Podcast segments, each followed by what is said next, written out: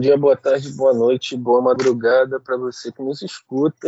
Estamos chegando com mais um episódio do Forever Young, especial Dia das Crianças. Super em cima da data, inclusive. Porque hoje é dia 12.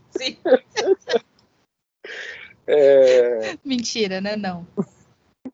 Bom, hoje a gente vai falar fundamentalmente aí, né, sobre algumas possibilidades simbólicas, enfim, falar sobre alguns elementos de animes, mangás, mais focado nesse nesse universo, né? Óbvio que se estende para outras manifestações artísticas, né? Para outros desenhos e tudo mais, mas é. basicamente Como... o papo vai ser sobre isso hoje como o podcast é nosso, a gente quer fazer sobre anime e não sobre Van Gogh. Então, quem, quem quiser aí pagar de, de, de pseudo-intelectual da besta, fique à vontade. Bom, então como é que a gente pode começar falando sobre o tema hoje? O que você acha? Cara, vamos fazer aqueles momentos confissão, né? O que, que, tu, que, que tu acha de anime? Tu gosta de anime? Eu gosto, cara. Eu assisto desde muito novo, né? Eu comecei na extinta manchete. Quatro, Mentira, você da época de Astro Boy, fala. Não, pô. Não, vi Astro Boy também, mas eu comecei. Ah! comecei vendo, vendo anime na manchete. Cavaleiro do Zodíaco com uns 5 anos, 5, 6 anos. Cavaleiro do Zodíaco, Samurai Oro, Churato e o Hakusho. Acho que esse foi foi o primeiro contato, né? Aí eu lembro de ver Dragon Ball com uns 6, 7 anos no SBT, né? O primeiro Dragon Ball clássico, Fly, Pequeno Guerreiro. Fly é o teve... Dragon Quest, né? É, o Dragon Quest. É, e aí depois o, o que veio, né? Com, principalmente com a chegada de Pokémon, né? Pokémon abriu muitas portas para para as animações japonesas no, no, no Brasil, né? Pokémon chega em 99 por aqui. Aí, em seguida a gente tem Digimon, aí começa Bambu Luar com aquele quadro que tinha vários animes. Bambu Luar! Bambu...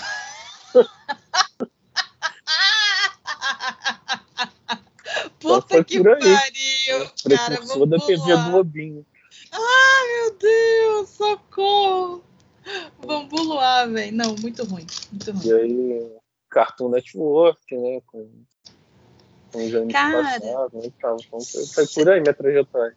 Então você pegou um pouco aquela época que surgiu aquele canal só de, de anime na. Animax? Não, antes da Animax. Era Locomotion? Locomotion, sim. Caralho, e tipo, era um canal extra que você tinha que comprar, entendeu? Acho você que foi em 2004 isso daí, por aí. 2004 não, não, peraí, porra, peraí. Não, peraí, velho. 2003, eu tinha quantos anos? Peraí, deixa eu fazer uma conta de padeiro, vai falando aí. Eu, eu tinha 13. vai fazendo a continha de. Deixa eu fazer uma continha de padeiro aqui, vai, vai entretendo o pessoal enquanto eu faço a conta. Cadê a calculadora? Então foi mais ou menos esse meu, meu trajeto, né? É, com, com esse tipo de conteúdo, assim é, que foi bastante bastante moldado por Pokémon. Assim. Pokémon acho que foi o, o anime da minha vida. Cara. Achei, eu tinha, eu tinha 17. Ok, ok. É, então. talvez, talvez tenha sido entre meus, meus 15 e meus 17, na verdade. Então você tá, você tá bem na idade, na verdade, de Pokémon, de Dragon Ball, essas coisas mais de shonen, né? Sim. Eu Cara, minha experiência é, é, ela é levemente parecida com a sua. Ela começa com a manchete, a saudosa TV Manchete, e aí depois ela passa pelo SBT, mas eu assistia só o Fly e como é que é o nome? Guerreiras Mágicas de Rayers. Tipo, que puta... Eu não gostava de Rayers. Caralho, tudo da Clamp é bom, velho. Até quando é escroto é bom. É um, um relacionamento muito abusivo que eu tenho com o Clipe, velho. Muito bom. Fui ver muito tempo depois Guerreiras Mágicas, assim, já bem mais velho. faz mais sentido quando você é mais velho, né? Especialmente a segunda temporada. Mas o final da primeira temporada, assim, é um, é um mind blow muito bom. E eu, eu era mais focada nos anime shoujo, né? É, fazendo aqui só o, o, a explicação mais básica. O, os animes shonen são os, os animes que geralmente são voltados para, para garotos, né? Então tem, tem umas temáticas e um, um, até um tipo de desenho, um tipo de traço que é, digamos assim, entre aspas, mais masculino, né? Então você tem, sei lá, Samurai X, é, Dragon Ball, Shaman King. Não sei se você viu Shaman King, cara. Eu gostava até de Shaman King. Shaman King é bom. Teve, teve um remake agora, né? Teve? Tava na Amazon, eu acho. Não vi, não. Não sei se já saiu o remake ou se tava pra sair, mas eu vi que ia ter um, alguma coisa assim. Não vi, não. Mas são mais ou menos esses traços assim.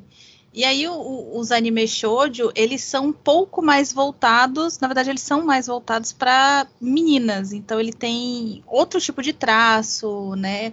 Outro tipo de narrativa, outra forma de contar a história, né? É, obviamente vai ter muito mais cor de rosa, muito mais brilho, muito mais sainha, né? O foco Romance. do show romance.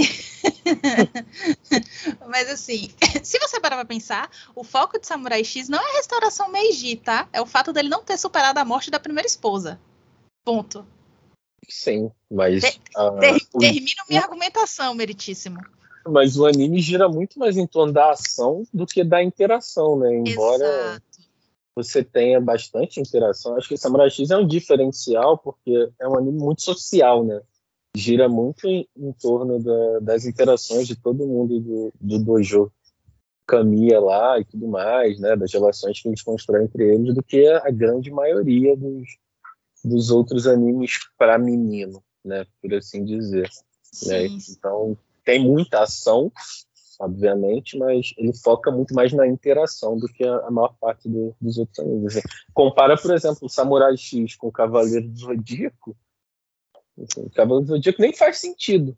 se, se você for olhar a história do Cavaleiro do Zodíaco, ela é muito fraca. A história de Cavaleiro do Zodíaco é muito ela fraca. é muito ruim. É muito fraco. O desenho é muito maneiro, assim, tal, mas, pô, é cheio de furo, né, cara? Vão tentando tapar mais pra frente, mas aquele torneio galáctico é um negócio delirante, né, cara? Começa por aí. É o seu mestrado. Não falar disso, não. Vou chorar. É. Desculpa. Mas não tem uma, uma obrigatoriedade de um desenvolvimento do enredo, assim, né, com uma profundidade muito grande. O negócio é porradaria. Né? É, é a porrada, é ver quem é o quem é o mais forte, bababá, tiriri, enquanto realmente o, o Shoji ele tem um, um, foco muito mais na evolução do relacionamento dos personagens e do de desenvolvimento enquanto pessoa. Né? Então, Sim. Você tem lá Sailor Moon, em que todas as meninas elas têm um relacionamento, e puta que, que anime avançado para 1992. Tá? A gente tem ali. A gente tem ali quase todo o, o, a máfia do alfabeto tá naquele, naquele anime, cara. Inclusive pessoas trans e. Máfia do alfabeto. É. O, a galera LGBTQIA. É a máfia do alfabeto, entendeu? Cada vez tem mais, tem mais letrinhas adicionadas. É, é um puta anime é, é super pra frentex, né? trabalham as coisas bem, bem diferentes e tal, mas é bem mais focado no desenvolvimento dos personagens. E aí, assim, gente, vai tendo uma série de, de subdivisões e mais divisões e compreensões, sabe? Mas de maneira geral, a gente tem basicamente essas duas divisões. Aí você tem umas coisas que são mais sem nem, né? Mais para é, homens mais velhos, tem foco, tem outros mangás que são voltados para mulheres mais velhas. Você tem mangás de comédia, uh, tipo tipo aquele que virou virou anime, tá na Netflix e já virou também um live action, é Goku Shifudo. Você já assistiu? Não que é o, o ex-Yakuza que vira dono de casa. Não, não. Meu Deus do céu. É besta pra caralho. Assim, idiotaço, idiotaço, mas eu choro de rir. Porque ele vai. num nível Love Rina, assim? Não, porque não tem, não tem fanservice. Tipo, ele vai. É a vida do cara, que é um ex-Yakuza, só que ele casou e ele saiu da Yakuza. E aí ele é. Agora ele é um dono de casa, ele é uma esposinha. Então ele usa, ele tem a cara de mal da porra, mas ele usa um aventalzinho rosa. Ele era conhecido como Tatsu, imortal. E aí, tipo, ele prepara a marmita da esposa, porque é a esposa quem vai trabalhar. Aí ele passa o tempo todo falando detalhes sobre a casa, né? Como você deve lavar a roupa direito, como você tira manchas. Aí ele vai lembrando o passado dele, como você tira manchas de sangue, manchas de, de não. Aí ele vai comprar uma porra de uma faca para cortar o peixe. E aí ele vai lembrando da época que ele era Yakuza, como as facas são importantes e afiadas e não sei o quê. Cara, é, é, é, é idiota nesse nível, entendeu? Ele vai fazendo um paralelo de como era a vida dele como Yakuza e como é a vida dele agora enquanto um dono de casa. As preocupações que ele tem. Então ele, ele faz comida, ele tira foto, posta no Instagram. É... Opa, né? Eu tô falando, eu sei que não faz sentido, mas por favor, assistam. Tá na Netflix. É engraçado demais, velho. Tem, tem, o, tem o final do episódio que eles têm um gato. E esse gato, em alguns finais de episódio, ele fala, né? Então, tipo, você meio que acompanha a vidinha do gato. Aí, velho, tem um, uma loucura da porra. No final do episódio, o gato, ele sai e ele quer fazer cocô. Ele vai cagar na casa de outro gato. Aí o outro gato fica você não pode fazer cocô aqui. Aí ele, mas eu vou fazer. Aí ele vai pra posição de fazer cocô e o dublador. Hum, velho, é muito idiota. É esse nível de piada, velho. É o nível de piada de Dragon Ball. E tem um momento que você começa a rir e você não sabe porque você tá rindo, mas você tá rindo, entendeu? Parece um pouco delirante pra mim, mas enfim. É, é muito bom. É, uma coisa que é interessante é porque os mangás, no geral, eles estão muito mais próximos, né, assim, do que a gente tem aqui no Ocidente com as graphic novels do que com os comic books, né? Assim, com possibilidade de falar mais do cotidiano, né, de coisas do cotidiano, assim, que é uma coisa bem, bem mais próxima do que o Will Eisner é, implementou por aqui com os quadrinhos, né, quadrinhos que são que não são necessariamente sobre supers ou coisas assim, mas sobre elementos da vida, né? Isso aparece muito nos mangás e nos animes, muito mais do que nos comic books, né? Que a gente tem por aqui, assim, tá muito mais ligado aqui com as graphic novels do que com os comics. Né? É, você falar de algumas questões dramáticas. Né? É porque tem uma, uma divisão, né? As graphic novels, quando elas surgem, elas vêm para falar de ele é como se fossem livros hum. né, quadrinizados, né, como se fossem textos mais não necessariamente dramáticos, mas textos que são mais literários, quadrinizados inicialmente. Né? Então, por exemplo, tem uma, hum. uma das primeiras graphic novels é do Will Eisner, que, se não me engano chama o nome do jogo, em que ele conta a história de um acionista da bolsa durante durante um, um, um período da vida do cara e tal. E aí fala da interseção que teve na quebra, na quebra da Bolsa de 29 e tal, sabe? Então é para contar uma história quadrinizada, mas que não é, é, essa coisa de super, né? Que não é essa coisa essa coisa tão tão, tão voltada para esse tipo de narrativa mesmo. Né? São narrativas mais para contar histórias né? de outras formas, assim, né? com personagens mais reais nesse sentido, né? com vivências mais reais nesse sentido. Óbvio que isso foi sendo incorporado né, dentro da indústria, é, e você passa a ter histórias desse tipo, inclusive para os supers, né, mas inicialmente era um gênero separado, o graphic novel. Assim, era de fato um livro gráfico, né, era uma história desenhada. E isso aparece muito mais nos mangás do que aparecia nos comics é, americanos. Sim, sim é, os cómics sempre me deram me deram a impressão de serem um pouquinho mais é, infantilizados, ao passo que os mangás é, eles têm umas divisões, né? Então, tipo, você tem obviamente quadrinhos infantis, você tem obviamente quadrinhos para adolescentes e para adultos também, né? Então, é, eu sempre tive um pouco essa impressão de que o. E eu acho que isso até ficou muito aqui para o Ocidente, de que desenho é coisa de criança. Sim. Mas essa, essa percepção, na verdade, ela surge muito depois da década de 50, né? Até 50, os cómics eram assim, um produto para todas as idades. Né? Tanto que, durante a Segunda Guerra, o governo americano enviava cómics para os soldados, né? como uma forma de, de entretenimento e tal. Mas aí, como na década de 50 a gente teve o Código de Censura, 58, se não me engano, que veio depois do, do livro lá do Frederick Bergman, né, Sedução dos Inocentes, que ele falava que os quadrinhos eram responsáveis pela degeneração dos jovens, por homossexualismo, né, e aí fez uh! Uh! né, que era assim que ele tratava, enfim, aumento de criminalidades e tal. É, você teve uma infantilização na maneira como as histórias eram tratadas, né? E aí que você pega, por exemplo, a inspiração daquele desenho dos Super Amigos, né? Data de histórias dessa época. Você vê que são coisas assim, muito bobinhas mesmo. Sim. Né? Que só vai mudar depois de 65, 67, né? que começa a ter uma adultização de novo das narrativas. Mas no início, as narrativas dos cómics eram mais adultas. Mas aí, como teve esse código de censura aí, é, foi sendo mais infantilizado mesmo durante um período. Uhum curioso, interessante, interessante. Eu não, eu não sou muito. É, não conheço muito da história assim do, dos quadrinhos e como é um, é um tema que faz parte aí, né, do, do, do teu sofrimento atual.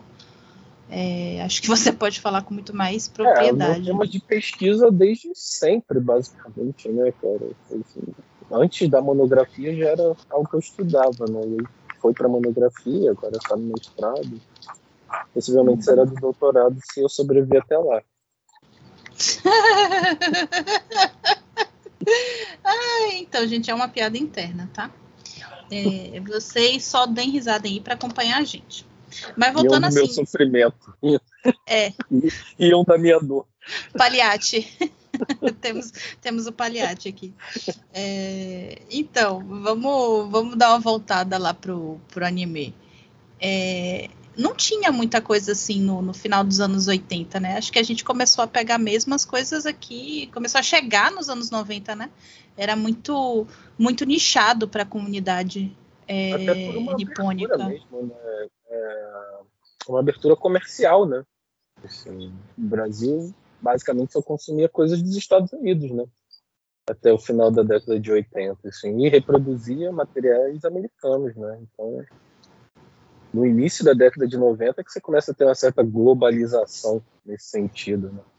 de chegar em materiais de outros países e tal, em diversas mídias mesmo, né? Estava um pouco atrás nesse, tanto que as coisas chegavam aqui bastante atrasadas, né? Sim, o sim. Cavaleiro Inclu... do Zodíaco chega aqui quase 10 anos depois. Sim, pra, praticamente, né? Porque Cavaleiros do Zodíaco é, é, do quê? Cavaleiros do Zodíaco é da minha idade, 86? É, por é. Aí. 86, mais ou menos. Sailor Moon também é, na verdade, o anime mesmo é de 92, então acho que como já tinha já tinha passado aí, né, esse, esse, essa primeira onda de tipo, olha, anime dá certo, desenho japonês dá certo, vamos trazer. É, então ele chegou meio que concomitante, chegou junto, né? Então deu para pegar. tinha uma parada que estava fazendo muito sucesso por aqui no ah. início dos anos 90 eram os tokusatsu, né? Pois é. Jaspion, tudo isso tava. Eu aposto, eu aposto que vocês dois assistiam Patrine. Patrine, nunca ouvi falar, mano. Não, não, não me lembro. De nome também não lembro. Meu Deus, Jaspion, vocês me dão vergonha. Changeman. Space Cops, via tudo isso, galera. Olha é. só, eu já vi Patrine sim, cara. Onde eu, que vocês já viram Patrine, velho? Eu super achava que era tipo um pré Sailor Moon, uma coisa assim. Sério, eu falei, nossa, tipo, eu lembro de um tipo de live action de, de Sailor Moon. Ai, gente, eu não queria eu falar não sobre nenhum live action de Sailor Moon. Pois é, mas tem uma. Eu parece, assim, eu vendo as imagens agora, parece. Deixa eu ver aqui, eu conheço. Eu vou te, eu vou te mandar, Jordan. Peraí que eu mando, eu mando. Não precisa se preocupar. Eu, eu, eu sirvo vocês, eu sirvo. Não tem problema não. É, era muito ruim, mas era muito bom. eu adorava a Patrine. Como todos os tokusatsu, né, cara? Era muito ruim, mas era muito bom. Não, respeito. O Inspector era bom. Inspector! Ah, Porra, na o sua, Spectre na sua memória ou você tem visto atualmente? Pô, o Inspector Mais era muito culpado. maneiro, cara. Meu sonho era ter o carrinho do Inspector que transformava, cara. O amarelinho, caralho. Não, era, o- era aquele branco dele que virava o vermelho, né? Porque tinha o brinquedo que você desmontava o carrinho e virava ele do avesso. Aí virava aquele carro vermelho armado dele e tal. Ai, eu gosto, eu gosto muito do desrespeito, entre aspas, né? É Do, do- dos tokusatsus e dos animes japoneses pela religião cristã, velho. Sempre tem algum. Eu lembro disso, Nossa, com cara. certeza. Tipo o vilão do Jaspion que chama Satan Ghost. Satangos. Ah, Mr. Satan de Dragon Ball com sua filha é, que se chama Diabo, né? Deve, Videl. ao É. Videl. É muito bom que E aí, as criançadas tudo assistindo sem, sem pegar essas piadas, tá ligado? É muito, muito, muito maluco isso. Eu lembro muito que na minha casa tretaram comigo por ver Cavaleiro Zodíaco por causa daquele golpe do Ike de Fênix. Satã. Qual? Não, Satã Imperial não é do Wiki, é? Não Satã lembro. Imperial é um golpe de Cavalo Zodíaco. Agora eu não lembro de quem é.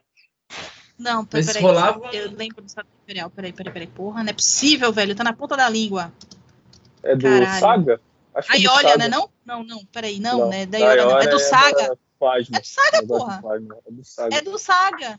Óbvio do é Saga. era o Ave Fênix e tinha negócio fantasma lá, que mandava a pessoa vir lá o no fantasma inferno e. Fênix. Então, é a minha memória que tá zoada, porque ti- É, teve, um, teve uma tá parada, zoado. teve, teve um golpe do, do, do, do Cavaleiro Zodíaco que eu lembro que, tipo, tava assistindo com meu irmão, meu pai chegou exatamente no momento e falou, cara, por que você tá assistindo esse negócio?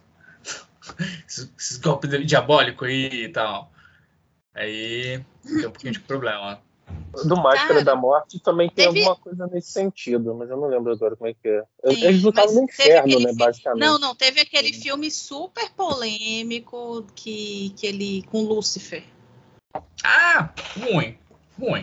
Se fosse Não, bom, pelo menos, mas é ruim. Não, mas é isso que a gente tá discutindo, porra. Porque, assim, não é bom, mas é bom. É tipo meus ex-namorados, nenhum presta. mas Caralho. vocês foram bons.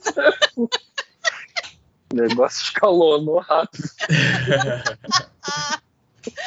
Porque eles também gostam de Cavaleiros Zodíaco, essas coisas, né? A gente, a gente divide algumas, algumas idiotices, assim, juntos. A gente ri de umas piadas muito idiota, enfim.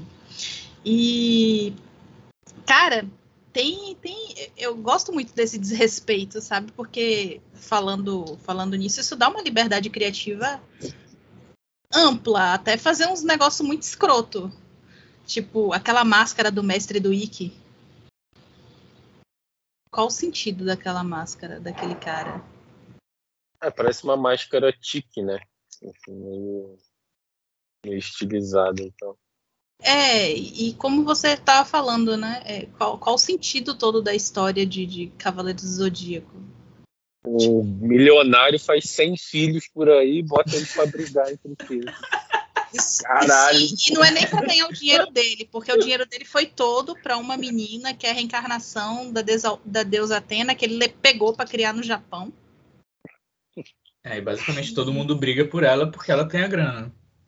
Só que não é pela grana, é pelo cosmo. Pois é, mas é assim que eles chamam hoje em dia. É assim que a juventude tá. Você não viu a outra lá que foi empreender vendendo pijama energizado com reiki? Mesma coisa. Quê? Cosmo, reiki, Tu não viu isso, não? dinheiro, tudo, tudo capitalismo. Depois eu vou te Hum. mandar.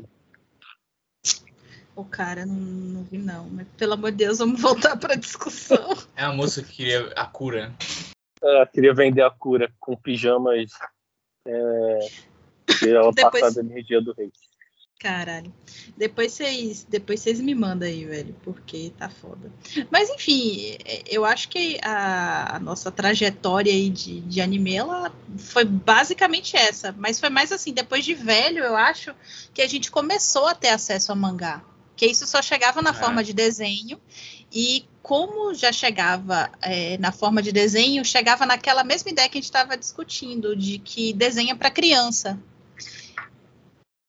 E Cara, aí, quando, quando os mangás chegaram, é, chegaram pela JBC, né? Então tinha aquele 2001. formato. Era isso que eu ia falar, assim, se eu não me engano, foi em 2001, quando teve esse grande boom, assim, o JBC começou a trazer os mangás pra cá. que eles viram que ia dar dinheiro de uma certa forma, né? Pô, e quando mangá era barato, né? Porque você comprava por dois reais. Era Mangá- Eita, 2,90. que tempos eram esses? É, era O Brasil porque chegou foi um assim. país que o dinheiro valia alguma coisa. É, porque, tipo assim, Aslan, é, você pode até depois falar um pouquinho como é que foi a sua história também com conhecendo anime e mangá. Mas assim, quando os mangás chegaram aqui no Brasil, eles chegaram pela JBC, se eu não me engano, né? O, a, a editora, que foi assim. é, a editora Japan Brazil Connection. E aí eles pegavam um formato Tankuron, que é o formato normal do, do, do mangá, né? O formato mais geralzão assim, que é aquele mangazinho grosso, aquele livro, né? E aí eles dividiam o Tankuron em duas ou três partes, a depender do tamanho do Tankuron. E aí cada uma dessas partes eles vendiam a R$ 2,90. Quando foi passando um pouquinho mais de tempo, é, eles começaram a vender essas mesmas partes um pouquinho mais caro. E aí eles começaram a tentar fazer os mangás com um papel de uma qualidade melhor, porque até aí era aquele papel de jornal muito ruim. Tipo, sabe, dois, três dias depois o papel podia rasgar, ele tava super amarelado. Minha primeira coleção de Sakura, que eu dei de presente, e, e mesmo ela guardadinha dentro do plástico, tudo direitinho, era dessa época, né? E ela, ela era muito partida. Então, por exemplo, se Sakura tinha, sei lá, eu não lembro quanto tinha, mas se ela tinha 24 volumes no Japão, São aqui ela ia ter o 28. pronto. Aqui ela ia ter o dobro, porque aqui ele foi dividido pela metade de cada Tankuron. Entendeu? Tipo, fazer o custo mais acessível, né? Sim, eu, eu acredito que sim. E não tinha páginas coloridas nem nada. Foi quando começou de fato a fazer um certo sucesso. E eles vendo que a galera queria mais mangás e etc., foi que eles começaram a investir num papel diferente, a tentar trazer o Tankuron inteiro, né, sem partir no meio, a colocar em edições especiais uma página colorida, mais parecido mesmo com, com as versões japonesas, né? E eu lembro que era muito interessante porque era uma coisa muito nichada, é, porque desenho é, é coisa de criança, né? E, permanece assim no imaginário popular, de uma certa forma. Então, a minha geração, que é tipo um pouquinho mais velha que vocês, 4, 5 anos, eu acho, é, a gente acabava se conhecendo na banca de jornal. Porque a gente ia para a banca e algumas pessoas tinham vergonha de olhar os mangás, então a pessoa ia, olhava assim, meio escondida, entendeu? Mas sempre tinha um corajoso filho da puta que ia, metia a mão, olhava, mexia. Eu geralmente era essa corajosa filha da puta. Né? Era igual E aí, as- revista de mulher pelada. Né? Sim, sim, sim. Era uma coisa meio assim, porque pro vo- grupo. é porque você era meio assim, entendeu? Era uma coisa de criança. Você não podia ter 15 anos e ler, ler gibi, entendeu? Essa, essa evolução, né, dessa introdução do, do mangá, assim, é muito parecida com o que aconteceu com os quadrinhos mesmo, né? Que você tinha, quando chegava aqui, inicialmente, era tudo picotado, as histórias rediagramadas para você vender a um custo baixo, né? Tanto que aqueles formatinhos da Globo, da Abril, eles eram tenebrosos, né? Mas eles eram vendidos baratos por conta disso. né? O papel era de uma qualidade extremamente duvidosa e você fazia um, um battlesai retalhador nas histórias para poder vender num, num custo menor, você dividia tudo. tá? Mas nessa época de 2001, assim, quando isso começou a estourar, eu era bem criança ainda, né, cara? Eu tinha 11 anos, assim, e eu lembro de já ser uma coisa que estava estigmatizada, né? Assim, Ah, já, já meio que chegou aqui estigmatizado, né? Quando isso começa a crescer e, e a, e a ser vendido e tal. E, de fato, tinha uma galera que era um pouco mais velha, né? E que ficava meio um pouco envergonhada mesmo. Né? Lembro que tem alguns colegas que eram um pouco mais velhos ficavam um pouco envergonhados de curtir essas coisas. Então. Sim, sim.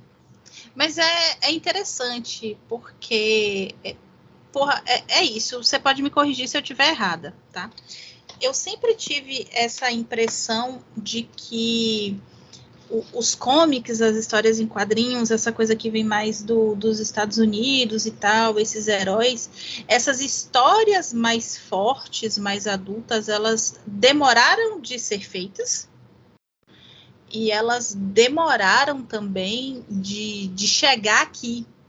Ao passo que quando os mangás e os animes chegam, é, eles já chegam meio que no esquema da Clamp. Quando você olha uma história da Clamp, você vê, ai meu Deus, que bonitinho, cor de rosa, fofinho, brilhos, e Sakura. Mas aí você vai ver, você vai lendo. Satanismo. Você vai lendo as histórias de Sakura e é tipo assim, você já começa a olhar e fala assim. É, você já olha assim, hum, tá, então essa pessoa morreu e fez um feitiço aí para separar a alma dela em duas. Hum, ah, então esse amigo do irmão da Sakura não é tão amigo assim. Ah, então essa outra pessoa que chegou aqui não se identifica nem como mulher, nem com homem. Hum, entendi. A mãe da Tomoyo gostava tanto da mãe da Sakura, né? Esse professor gosta tanto dessa amiguinha da Sakura que tem 10 anos de idade, né? gostar assim de você é minha noiva, botar um, uma, uma aliança no dedo, né? Então, o, o, o, mangá e o anime eles chegam de uma, de uma forma que vão trazendo determinados temas que você não vai percebendo que eles estão sendo inseridos ali. E eu acho que demorou para os comics fazerem a mesma coisa. Tanto que quem tinha noção mais dessa coisa do, do, graphic novel, dessas histórias, essas histórias que eram mais pesadas, mais adultas, digamos assim, elas sempre vinham com uma edição diferente, né? Porque o público era meio que o público adulto. Quem ia comprar era o, o nerdola de, de, de 25, 30 anos, entendeu? Não era o é nerdinho de informação. É uma graphic novel, tá ligado? É, cara, assim, essas histórias de um cunho com uma temática um pouco mais, mais adulta, elas estavam presentes já, já nos cómics aí, pelo menos desde a década de 70, né? Tanto que você tem lá uh, Green Lantern e Green Arrow com o Ricardito injetando heroína na capa no início da década de 70. Né? Assim, mas eram coisas mais pontuais. Né? Mas não eram coisas que vinham para cá dessa forma, é. né? Porque uhum. tinha uma, um certo corte. Sim, então aí tá.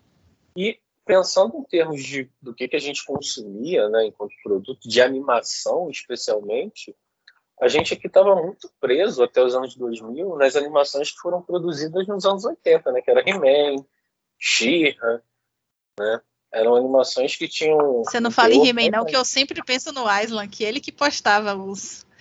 Ah, os conselhos do esqueleto. os conselhos do esqueleto. Que tem, tem uma coisa mais infantil, né, naquelas narrativas ali, né? De, de, um, de ser mesmo para um público de 10, né?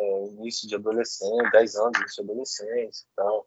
Uhum. E você vê que essas coisas ficaram sendo reproduzidas aqui até os anos 2000, basicamente. É verdade. Eram é tipo animações adaptadas, né? né? Ai, não, não ficou passando chaves, durante não. muito tempo. Não, eu digo no sentido de que continuou passando durante muito tempo, bem além, assim. Ao invés de chegarem coisas mais novas. Né? Não que não chegassem, mas as animações mesmo dos anos 80, anos 90 eram focadas nesse sentido. Né? E as pessoas tinham muito mais acesso à animação, porque todo mundo tinha televisão, basicamente, né? Sim. Então, é, o que vinha dos quadrinhos ainda era muito nichado também. Né? Assim, e aí você tinha a Turma da Mônica no auge também, né? que era o produto mais consumido no Brasil nesse sentido. As narrativas de herói aqui tiveram um espaço muito pequeno comparado à Turma da Mônica. Muito pequeno mesmo. Sim. Então, consumia-se uma coisa muito mais infantil. E, de fato, quando chega mangá e anime, eles vêm com uma temática mais, mais adulta. Tanto que Samurai X, quando passou a primeira vez, teve que ser todo picotado, né? Um, um episódio de 22 Aham. minutos tinha 14. Porque Gostaram muito dessa ideia de violência. Battlesai. Então, tinha que tirar a violência. Aí, o, o que tirar o sangue. sobre, sobre um retalhador. Tem que tirar a violência, é foda. Não, isso porque nem se fala dos OVAs, né? Que são o original video animation, que eram aqueles filmes é, especiais, às vezes, que ou expandiam a história, ou contavam a história de uma outra forma, ou faziam uma, uma prequel, né? Daquela história. Os OVAs de, de, de Samurai X, né? Caralho! É, eu é engano, literalmente o que a mulher fala pra ele, né? Você faz chover sangue. E você fala, Alô, Tarantino? Tudo bem? Eu acho que os OVAs de Samurai X eles são posteriores ao encerramento da história. Acho que eles já, já vêm depois, assim, pra, pra ser mais amarrações mesmo, né? De alguns pontos da narrativa. Não tenho certeza, mas eu acho que são. E eles, e eles são lindos. E nessa, nessa nossa época, antes que a gente passe para uma metade da gente já misturar a psicologia com isso aí, né? A gente está num momento mais saudosismo e tal. Mas na, nessa época em que a internet também estava dando seus passos aqui, né? Em que você tinha o emule, você tinha o casar, quando você queria baixar. Hades, Hades, não Hades. Sim, quando você queria baixar mangás, que não eram mangás que tinham disponíveis e nem de qualquer sorte aqui, que você ia para os canais do Mirk e tal, porque eu sempre li muito Yaoi desde o início também. É, você tinha o- os vídeos com música. Quem nunca viu aquele vídeo do, com a música do Bon Jovi, It's My Life, com o Trunks? É o Caralho. AMV, né? E Da AMV. Ou então a música do, do aquela do Slipknot, do, do Deus. The up, the hate rise up with me. Eu não lembro direito o nome da Ah. música. Com As, o, as clássicas dos, É. anime, né? sim, Cara, com, o- o- com o OVA de dos Kenshin, muito bom, velho. Um dos AMVs mais clássicos é o Rock Lee lutando com o Gara ao som de Linkin Park, cara. Esse daí É, esse é, é bom demais, cara. Porra. Rock Lee versus ao som de Linkin Park. Tanto que virou meme depois, né? Fizeram a- um cortezinho assim antes do início da luta. Aí o Kakashi vira pra alguém e fala assim: bota o Linkin Park pra tocar aí que o pau vai torar agora. Claramente eu não gosto de Naruto. Ah, mas tu é. Ah, eu também não. Tem problema, né? Claramente eu sou a minoria nesse podcast. Não, é, eu, não go- eu odeio Naruto. Eu tenho um problema com desenhos que duram demais. Assim, com animes que duram demais, qualquer coisa que dura muito tempo, eu tenho um problema com isso. Cara, mas One Naruto. Piece, velho, meu Ah, Deus.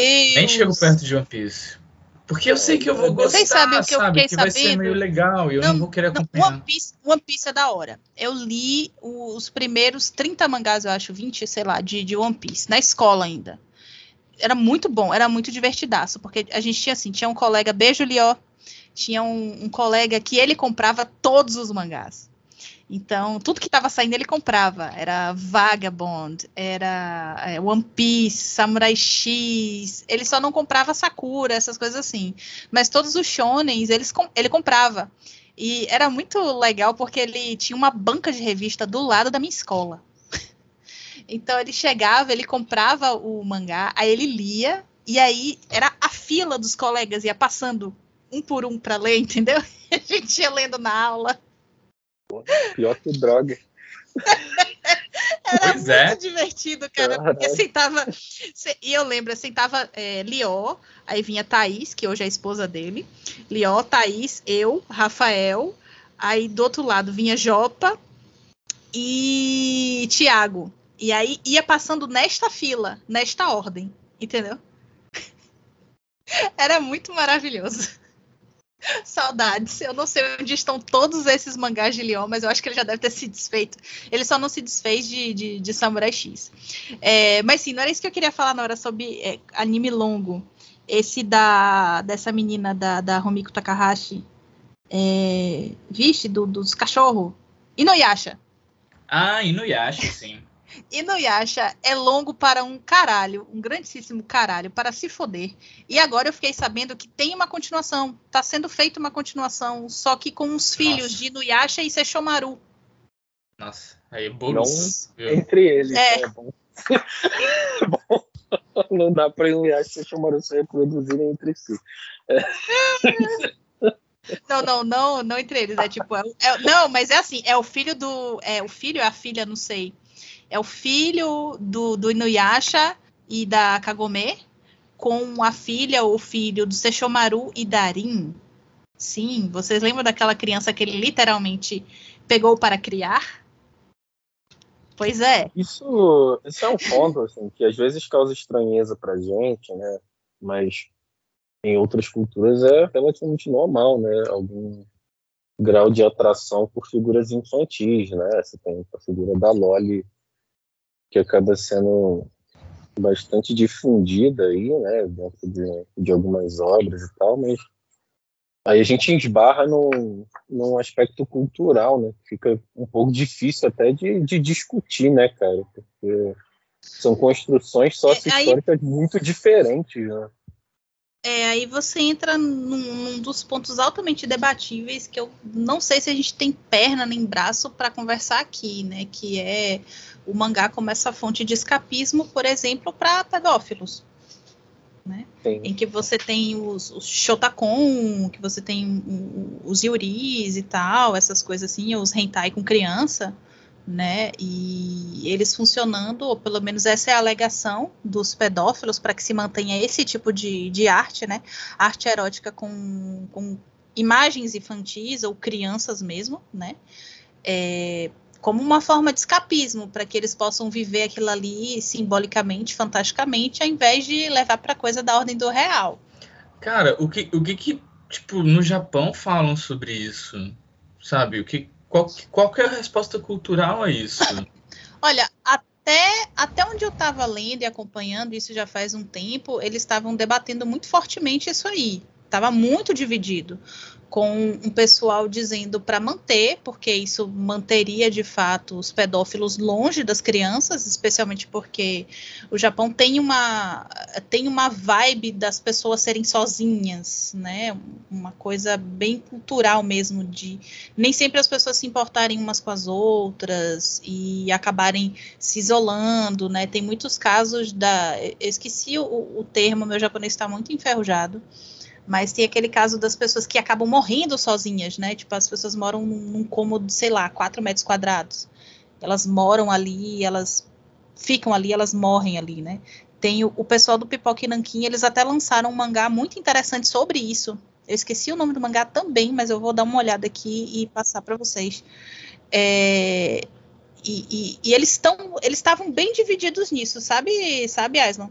E foi justamente nessa época que começaram a sair uma série de denúncias sobre alguns mangakás que são super famosos e são pedófilos, tipo o, o- próprio Nobuhiro Atsuki, que é o criador de Samurai X. E aí a gente entra toda aquela. É, e aí a gente entra em toda aquela história de essa arte produzida por essa pessoa que é muito, muito ruim e tem comportamentos muito execráveis. é, a gente deveria consumir ou não?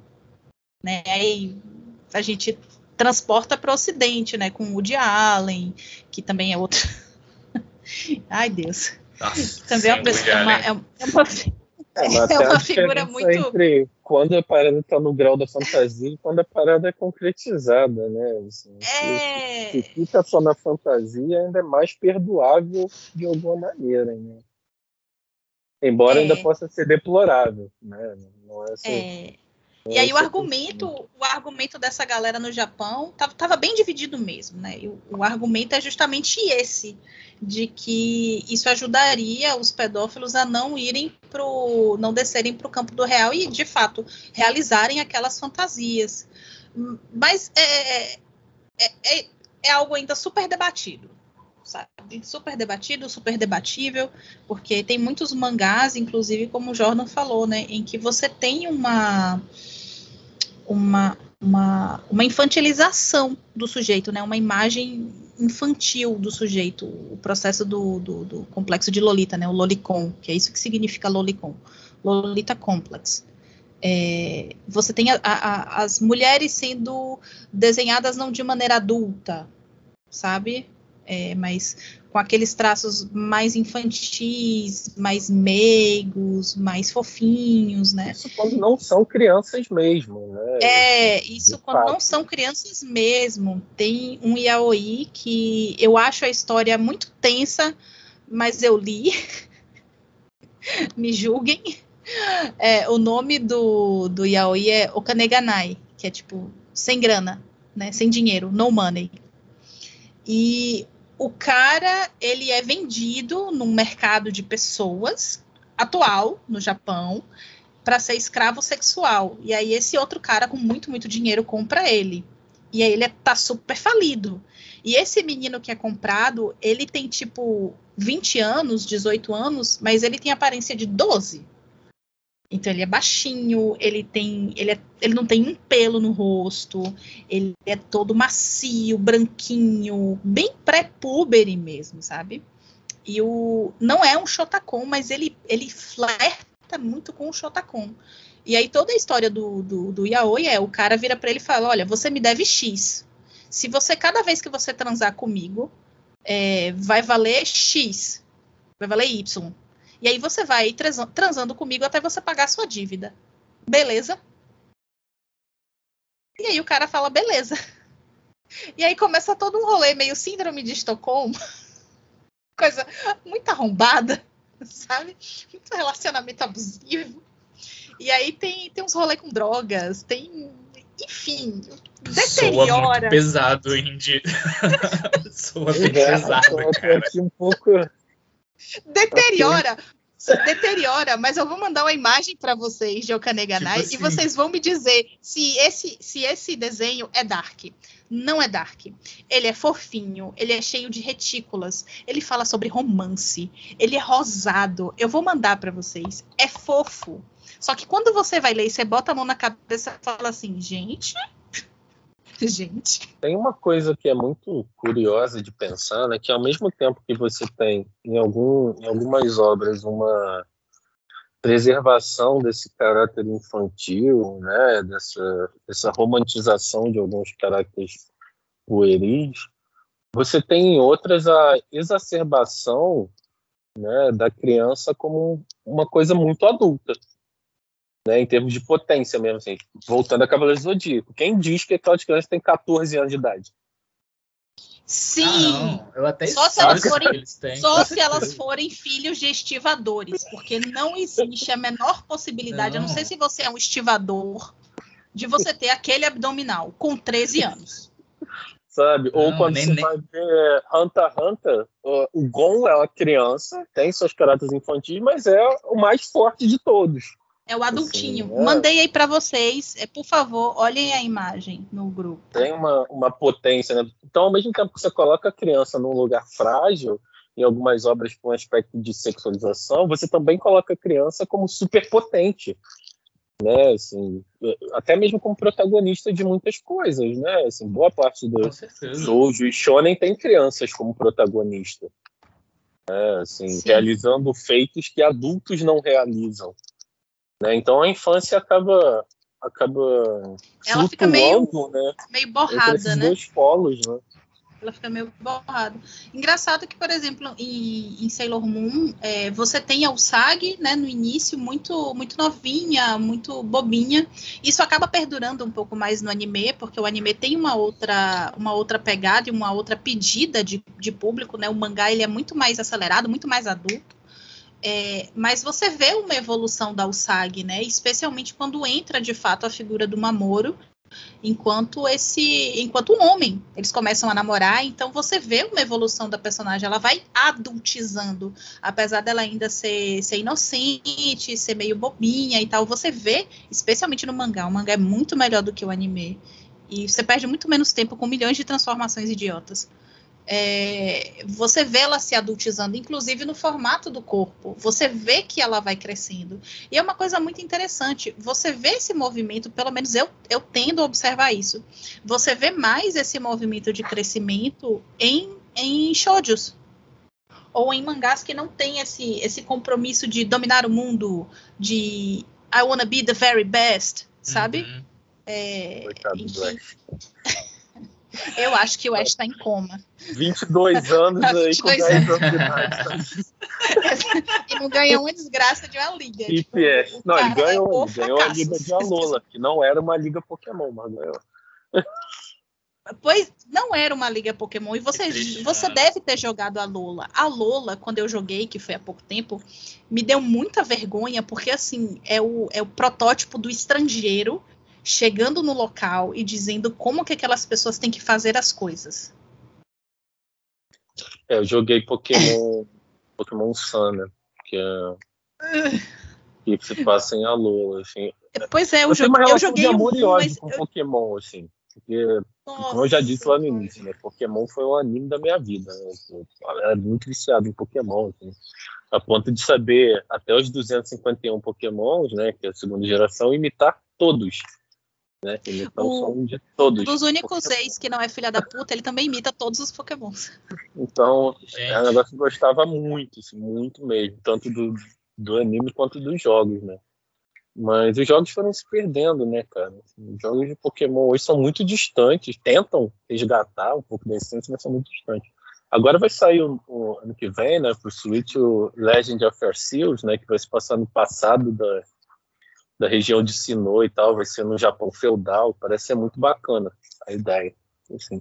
Você vai ter algumas evoluções ancestrais de alguns Pokémon e tal. Tô animado para esse jogo. Mas Pokémon, no geral, de fato, a região de Alola, cara, ela é muito diferente, porque primeiro não tem ginásio, né? O primeiro não tem ginásio. Você faz lá os trials dos, dos líderes, que esqueci o nome, do- dos caras, que não é líder o nome, mas você faz os trials e tal. Ele muda muito a mecânica, né, cara? Sim. Muita mecânica do jogo, descaracteriza muito. É um jogo legal, mas assim, eu me senti tanto colonizador naquele lugar. Que assim, sou É, eu. Até porque se sou eu passa que no chego- Havaí, né? E É, aí já tem, já tem um É caráter horrível. histórico disso, né? Nesse sentido de chegar para essa cultura e impor algo. Eu, eu me- Crianças, não estudem. Estudar deixa você triste. Porque você, sério, você perde toda a diversão de fazer tudo. A ignorância é, de fato, uma benção. o negócio é rinha de galo. Tá ligado? Você- Rinha de Sparrow? Pokémon, É, Pokémon é uma pra rinha de galo. É uma rinha de galo com É. mais opções. Exato. É de Basicamente. criança. Pokémon Exatamente, é cara. Digimon é rinha de celular. rinha de aplicativo. Sim. Não, e Digimon não faz sentido, né? Pokémon faz sentido. Tipo, você pega um, um Alomomola e você olha e você, ai, ele existe. E faz sentido as evoluções, né? Um peixinho vira outro peixinho, que vira outro peixinho diferente, vira uns negócios legal. Digimon não faz sentido, Ah, só né? porque um gato virou uma geladeira? Tem nada a ver. Não, só porque um gato vira um anjo. Tipo, Porra. Mas não, em termos de Ange- história, Digimon faz muito mais sentido. Angemon e Angeomon. Uau! Mas sabia que a Angelomon só foi criada para fazer par com o Angemon e que Angemon não era uma evolução do Patamon inicialmente? Mas só foi, ficou. só ficou foi colocado por causa do anime. Não, sim, Mas o ficou- Patamon desenvolvia para Unimon só. Mas aí por Ai, conta meu do Deus. anime, como eles tinham que colocar aquele arco do Devimon, e aí eles Hum. precisavam de uma história é, complementar, né, de luz e trevas e tal, aí fizeram o Angemon entrar na linha evolutiva do Patamon. Porque ele não tá na linha evolutiva É. de nenhum dos escolhidos, né? Nenhum dos Digimon dos escolhidos. Eu gostava de Digimon Tamers e ponto. Mas eu acho assim que a gente precisa concordar numa última coisa antes da gente começar a misturar mais esse rolê aqui. Todo mundo concorda que o Hazard é muito bom. Sim. Slayer também é muito bom. Animes que não tiveram Slayer projeção. não, mas sim, Shimuya. El Hazard é muito bom, velho. Tem Shimuya mais ou menos, é um primo de El Hazard, né? Você vê que é até um pouquinho parecido o traço. Pô, mas pra um moleque de 11 anos, né? Você vê um anime que aparecia peitos, mesmo sem auréolas, era um negócio muito bacana, né, cara? Assim, naquela época. Então, Ai, caralho, Deus do céu. era o que a O gente foco tinha é bem, acesso, o foco né, é bem diferente. Ai. Pois é. Enfim, vamos, vamos para uma outra metadinha Vem cá, vocês acham que os animes ajudaram na formação psíquica de vocês? Ajudaram, com certeza. Toda manifestação artística que a gente tem contato na vida ajuda, né? De alguma forma. O caráter projetivo, de identificação, tá ali, né? Acho que eu peguei muito do Ash essa coisa de não desistir mesmo. Senão eu não tava nesse mestrado, assim. É isso aí. Quanto deu Ash, fudei e não desistir. Com toda certeza. Já vou levar isso pra análise na semana que vem. A gente já sabe qual vai ser o destino do Jordan, então. Daqui a alguns anos a gente vai chegar no hospital, ele vai estar tá abrindo o olho que que houve. Calma, Jordan, tá tudo bem. Você só achou que estava fazendo mestrado. O mestrado. Não, calma. Mestrado. Ele acordou, ele acordou. Foi tudo um sonho.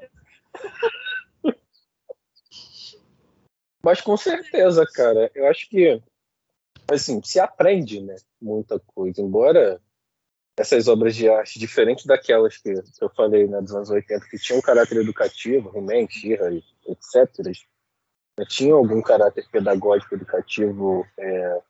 moralizante, né, no, no, sentido mesmo de ter uma intenção de fazer aquilo. Construídas ah, para chato. isso, né, é, toda obra de arte possui essa possibilidade, né, cara? Então, sim, sem sombra de dúvidas, sabe? Eu acho que muita coisa a gente acaba aprendendo e internalizando. Assim. Eu falei do Ash, mas, por exemplo, porra, eu gosto muito da determinação do Vegeta, cara. Vegeta é o meu personagem favorito de Dragon Ball, assim, um personagem que tem aí, a melhor evolução. Aí você, aí você tá mexendo com os meus sonhos infantis, cara. Aí você pega no meu coração e você aperta. Aí você, ai meu Deus. E Sabe? o Vegeta foi o personagem que teve a evolução mais humana dessa É a melhor evolução de Dragon Ball. Assim. Goku. Sim. Goku era um personagem muito bom quando era criança. Assim. Goku criança, para mim, é o melhor personagem de anime. Saca? Assim, porque ele era muito altruísta, muito genuíno, muito verdadeiro nas interações. Assim. Chega no Dragon Sim. Ball Z, o negócio do cara é puxar ferro e cair na porrada só. Basicamente. perde, perde tudo. Perde tudo. É, Goku enlouquecendo na academia. perde todo o caráter altruísta que ele tinha, assim, das interações genuínas, né? Óbvio que isso aparece na maneira dele se importar, né? Em, em salvar a Terra, o universo, enfim, vira uma coisa meio megalo, megalomaníaca. Mas no Dragon Ball mas, clássico... Mas é, uma coisa de, mas é uma coisa dele se importar em salvar porque ele quer ser o mais forte, né? Sim. Pois é. Porque no Dragon Ball clássico não existia, entendeu? É. É, não é uma coisa que depois, por exemplo, nesse último aí, é, em que. Que cena bonita. Tipo, Buma vai fazer um negócio lá e Buma toma um tapaço na cara e Vegeta fica puto. Porque ninguém bate na minha Buma. Sim. Porra! Não é tão último assim, sabe? assim, né? Isso, isso, aí já tem um. a gente já tá em é, outra fase do Dragon Ball, mas é, tem, tem, tem, tem um tempinho. Né? Mas não tem 15, Eu 20, só acompanhei 30, Dragon Ball. Eu só acompanhei Dragon Ball até Freeza, depois de Freeza eu já pensei, cara, vai ser isso para sempre. Parei. Não, mas aí tu perdeu a virada, que foi o Gohan derrotar o vilão e não o Goku. Foi na ah, não, assim, eu vim diretamente, mas também não foi uma grande virada, porque já virou, vou treinar, foi, ficar cara. gigante, quebrar vilão. Porra, Goku treinar, apanhando igual o cachorro sem dono, coitado. Se não fosse o? Gohan né? virar Super Saiyajin 2, a Terra tava perdida. É, mas depois que ele já virou Super Saiyajin 1, que foi muito épico, sacou? Tipo, caraca, olha só isso, essa transformação. Todas as demais transformações só são mais do mesmo, assim, na minha visão chata, ó, sabe? Não tô gostando dessa história, não. É, pois é. ó, Vamos parar aqui pra manter amizade. Não, é só, assim, é, é, é, minha opinião fecal, porque eu, eu, parei, porque eu parei de assistir Dragon Ball, porque realmente, tipo, eu, eu, eu concordo com, com o Jordan no sentido Dragon Ball, não Dragon Ball Z. Eu gosto muito e gostava muito, porque, cara, havia uma história, havia um desenvolvimento de personagens, havia um mundo que você estava descobrindo ali. E Dragon Ball Z, para mim, se limitou a uma arena que a gente vai destruir. Inclusive... Então, eu fui parando de ter é. tesão pela história. Porque não tinha mais história necessariamente. para mim, é, cara. Virou, Não, virou mas não ponto tinha, de- né? não, não- não tinha. Virou Exato. um ponto de ser porrada, quem era mais forte, o alienígena mais estranho. Os alienígenas têm nome de legumes e, e vida que segue, né? Mas. E tu, Aislan? Qual foi o teu anime formativo? Vai só muito esquisito, mas meu anime informativo, eu tô até reassistindo ele atualmente, porque foi por ele que eu troquei Dragon Ball. É. Hum, Rama e meio, cara. Eu adoro Rama e meio. Eu adoro, adoro, adoro. É muito bom, velho. Agora tudo faz sentido. Agora É muito bom, cara. É muito divertido, é muito cotidiano a parada, é muito. Nossa. Pô, eu assisti, eu assisti Rama e meio quando eu tinha 10, 11 anos de idade, sabe? velho. E também Nossa, foi, foi também assim, muito censurado lá no México, né? Porque o que, o que alguns animes têm de violência ama tem de nudismo. Mas, cara, é porque é divertido, basicamente. Porque eu acho que eu terminava me identificando mais com os personagens. E era um pouco mais próximo da realidade. Um pouco mais próximo. Mas eu sempre curti mais os animes tirando Rama, o fato de tomar banho e virar mulher, Pô, mas é, isso, tava isso, bem, isso era- realidade mesmo. isso era uma coisa assim, extremamente atípica e divertida. Um, um diferencial do anime, e eu sou um grande fã do panda, porque o, o cara vira panda pra não ter que lidar com os problemas, sacou? E escreve num pedaço de madeira, assim. é, é genial, cara. E outros animes-. É, na moral, realmente. Inclusive, foi o primeiro mangá que eu, que eu, que eu realmente colecionei. O único, eu diria. E outro anime que eu tô revendo, porque eu tô num momento assim meio estressado, então eu tô, tô recorrendo a um anime pra, pra dar uma acalmada. Eu tô revendo Guerreiras Mágicas, cara. Eu assisti aqui no Brasil quando era muito pequeno e é bem legal. Sim, ele é perfeito. Eu não tenho. Eu tenho um total de zero críticas a Guerreiras Mágicas, velho. É muito bom. Inclusive ao anime, que é um pouquinho diferente do mangá. Tenho um total de zero críticas. Hoje. Não. adulto, eu não tenho Lu, a, a, a Quando eu era Ricardo. criança, eu tinha. Não, quando eu era nem, nem criança nem adulta. Ricardo aí, não monogamia feelings. E assim, ó. Beijos. Cara, mas quando eu era ela criança, pega os dois caras mais gostosos daquele rolê. quando eu era Era criança, eu tinha fundamentalmente porque ainda tinha muito essa segmentação do que era de menino e de menina, né? Sim, E aí passava Guerreiras Mágicas, passava sábado de manhã, né, cara? Passava Fly, Guerreiras Mágicas, uma Sim. sequência ali e tal. E aí você via Dragon Ball, Fly, que eram de menino, e deixava o Guerreiras Mágicas porque era de menina, né? Era protagonista. Embora a história seja É muito boa. tanta ação quanto os anteriores, né? Quanto os, os- os que vinham antes, assim, sim. pelo fato de ter protagonistas femininas, né, isso acabava influenciando muito, porque não tinha muito com quem trocar, assim, você fala que estava vendo um desenho de menina, né, sabe, então E tinha, e isso tinha acabava Mecha, né? influenciando. Pois é, cara. Fora de ser uma história super RPG, termina com mechas. São os gênios de, Não, pra, de pra mim é que- que. É, sim, pra mim aquilo ali é, é tipo. É, é como um RPG deve ser, velho. Porque ele, ele vem, ele te conta uma história, ele subverte o rolê, ele tem um- uma criação de mundo bacana, ele tem algo legal. Ele mistura ET, tipo, é o único lugar que pra mim ET faz sentido. Porra. é tipo, muito bom. Muito bom, muito bom. Bom pra caralho. Parabéns. E Mas quando, esse- quando eu cheguei. Hum. Pode falar. Não, não, cê- eu acho que você tá na mesma linha do Guerreiras Mágicas. Pode mandar ver. É, eu só ia falar que isso muda um pouco nessa coisa de ser menino e menina, porque, por exemplo, quando estreia Card Captor Sakura, é uma parada que rompe um pouco com isso. Eu acho que por ser Sim. na TV Globinho, que era um negócio que tinha um- uma. Quer dizer, era no Bambu inicialmente, mas enfim. É, por ser um negócio que tinha uma expressividade maior, né, isso vai ficando um pouco mais maleável, porque todo mundo via, independente da, da protagonista ser, ser uma menina e tal. Coisa que não acontecia três anos antes com, com Guerreiras Mágicas. Eu acho que é de É, mas 98, por aí. Sakura, Sakura teve muitos cortes pelos motivos que eu já citei, né? É, eles não poderiam passar isso nem fudendo na TV, né? Dar uma, dar uma opção para as crianças é, é, queer ter, ter alguém bacana, legal e não doente para se ver, né? Então, enfim. Cara, eu nunca fiz uma diferenciação de anime pra mim nunca teve isso de desenho pra menino, desenho pra menina, porque era tudo diferente por si só. Então eu acompanhei com toda a felicidade e tranquilidade do mundo, tipo, Dragon Ball clássico, do mesmo jeito que acompanhei Sailor Moon. Do Mas, mesmo jeito ah, que... ah. seu anime de formação é Rama Meio. É Rama Meio, cara, é muito bom. Eu estou reassistindo e é o único anime que tem mais de 100 episódios que eu assisto, eu tô assistindo, sim, de boas, porque é pois é divertido. É, então assim... Eu rolo de rir, cara. Nesse, ca... Nesse caso aí, cara, não, não tem o, o que dizer. Já é um pouco fora da curva. Já começa é. por ser rama meio e depois o rolê de rama meio, né? Então ah, óbvio que não vai fazer bom. sentido. Agora, pra Tem um cara que vira um porquinho, cara. Ele, é, é, muito bom, Romiko Takahashi é muito louca. Pra mim, é obviamente, pela minha idade, o meu anime formativão da vida é Sailor Moon. Sim, diversas menininhas de sainha salvando o mundo. É irado. É a é a monarquia do Reino da Lua. E ponto final. Só. Todo o resto. Óbvio que eu assisti outras coisas, mas assim, que tá ali na base da formação. Inclusive, deixa eu fazer um, um fanservice aqui pra galera. Deixa eu ver aqui.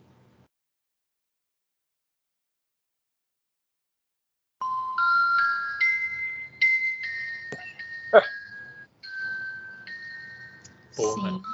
Sim. Eu tenho. Então, assim, formativão para mim, a forma como eu como eu compreendo as coisas, o, o, o eu não vou desistir, o, todo mundo é importante, e, e, igualdade, aceitação, sabe? Sailor Moon me deu, me deu meus primeiros crushes, assim, homossexuais da vida, tipo, Haruka e Michiro, meu Deus do céu, quem é Haruka? Quando Haruka aparece, tipo, Senhor, socorro. E é uma fala que teve na época, quando, quando o anime passou, e teve, e, e tem no mangá, que é muito bonito, né? Haruka vira pra, pra, pra Usagi e, e fala: faz diferença se eu sou homem ou mulher? Amor é amor. Tipo, eu legal, sou. Legal, é, é, essa frase é, é, é, foda, tipo, porque todo mundo até aquele momento não sabe. Haruka se veste de homem. É, e, e, ela é piloto de corrida, então ela faz coisas que são masculinas, sabe? Uhum. Só que ninguém sabe muito bem se ela é homem, se ela é mulher, e aí ela manda essa. E aí depois a gente é presenteado com o, a Sailors Starlights, que são esses caras, que é tipo KLB, ah, eu lembro. Nossa, foi uma boa é, temporada. É, Urano. Não, não. Aí são é, Sailor Starfighter, a Star Healer e a Sailor Star Maker, né? São as três. São da última fase de Sailor Moon, né? Sailor Stars. E aqui, quando eles vêm para a Terra, eles são homens. Eles cantam nessa, uhum. nesse, nessa bandinha que eles têm, o KLB do Japão, né? E tal. Mas quando eles se transformam, eles viram mulheres. E beijam. E com as roupinhas sadomaso maravilhosa. Meio. Não, olha, veja bem. você é quando você toma banho. Ai, cara. Quando molha com água gelada. Eu amo mais ETs que você, tá vendo? não, eu não quero mais ETs. Mas, enfim, é, eu acho que, que Sailor Moon me deu essa amplitude de pensamento, sabe? Porque no final das contas, é, Alsaki gostava de todas elas, né? Tinha um respeito, um carinho, uma dedicação por todas elas. Todas as pessoas faziam sentido para a vida da Alsagi. Tanto que no, nessa última temporada de Sailor Stars, a Usagi dá umas flertadas assim pesadas com o Seiya, que é a Sailor Starfighter. Então você fica meio assim, hum, e aí? Tem uma cena muito maravilhosa no, no anime que uma moça vai entregar uma carta para o Sag se declarando, né? Porque eu acho que o Japão tem muito isso. Você vai entrega uma carta para a pessoa dizendo que você gosta dela e tal, enfim. E essa menina vai entregar a carta para ela e a Sag ela simplesmente pega a carta, ela agradece e ela vira, olha, é, eu não posso ficar com você, porque eu já tenho uma pessoa que eu amo, já sou uma pessoa comprometida e tal, mas a gente pode ser amiga, não sei o quê. Então, sabe? É o tipo de coisa que, que por exemplo, as pessoas é, fariam, ou sei lá, outro anime mais estranho, faria no sentido de sai daqui, que coisa nojenta, você é uma, você é outra mulher, não sei o quê. E, e a Usagi é super delicada, super cuidadosa com os outros, sabe? Então, eu ainda estou esperando que a gente volte à única monarquia que preste, que é a monarquia da Lua. E, enfim, vida que segue. Hã? Agora que a gente já falou de aspectos pessoais, assim, o que, que vocês acham de aspectos teóricos? Onde vocês veem psicologia? Onde vocês enxergam? Jung ou qualquer coisa nesse sentido? Assim? É uma coisa que a gente até já, já conversou algumas vezes, né? É, por exemplo, em Sailor Moon, cada uma das Sailors elas têm um comportamento muito específico, né?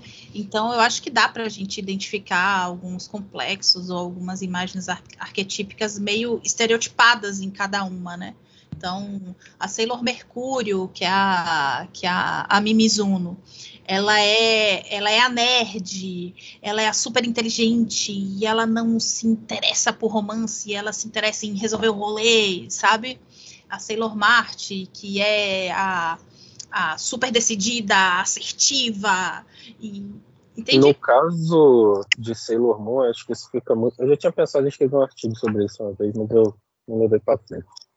Isso fica muito marcado na amplificação que você faz, né, de olhar os planetas regentes de cada uma né, e como Sim. isso interfere na, na manifestação dessas personalidades, assim, porque se você olhar as divindades, né, por trás de, de cada um desses planetas, você encontra esses elementos na, que se refletem na personalidade delas na, na narrativa, né, desses, desses deuses e tal. Eu acho isso muito foda. Sim. Tal, talvez, talvez nem tanto Mercúrio, né? Porque eu vejo o Mercúrio muito mais é, é, em movimento do que a Ami, por exemplo. A Ami é muito paradinha, na minha opinião, né? Mas ela é, é de boas. Então... Mas Mercúrio também é um deus de conhecimento, né? Ah, não, sim. sim Hermes Trimegisto está aí para nos, nos dizer isso. Assim. Então, óbvio que nunca vai ser tudo, né? Mas alguns aspectos dessas dessas personalidades se refletem desse caráter arquetípico, né? Desses planetas regentes e tal. Sim. Eu acho isso maneiro pra caramba. Eu acho que, de, de, de, certa forma, todos os todos esses animes, essas, especialmente os, os animes que a gente considera bom. E o que a gente considera bom não é necessariamente aquilo que a gente gosta, né? Por exemplo, eu não suporto Yu Yu Hakusho. ah, su... que isso? Não, não suporto. Eu tenho meus motivos pessoais para não suportar Yu Yu Hakusho. Absurdo. E, eu não suporto Naruto. O que eu tô fazendo aqui? eu, eu gosto muito de Yu Hakusho porque tem final, cara. Mas aí, um anime que eu, eu, eu geralmente te, parto muito de uma ideia que eu tenho uma limitação muito grande de entender animes, porque para mim o processo criativo de, de uma pessoa, tipo um mangaka, é olha esta palavra muito doida que eu aprendi em uma língua estrangeira eu vou inventar uma história toda e vou usar essa palavra. E não necessariamente tem a ver com o significado dessa palavra no idioma de origem, sabe? Tipo, eu acho legal Sim. como eles podem. Eles, eles criam histórias é, muito diferentes do jeito como nós criamos histórias. E os elementos delas, por mais que muitas vezes eles peguem emprestado daqui do Ocidente, não necessariamente precisa significar a mesma coisa. Então eu não conheço Sailor Moon tão à profundidade para falar que os planetas, assim, as Sailors dos planetas podem ter a ver com podem ter alguma relação realmente, porque cara, não sei o que o, o que o mangaka estava pensando realmente sobre isso. A mesma coisa. é um, um caráter no, olha, da, da manifestação olha, artística, né, no, cara? Não necessariamente caso, é proposital. Isso. No caso de Sailor Moon, por exemplo, Asna, eu tenho conhecimento de causa para falar.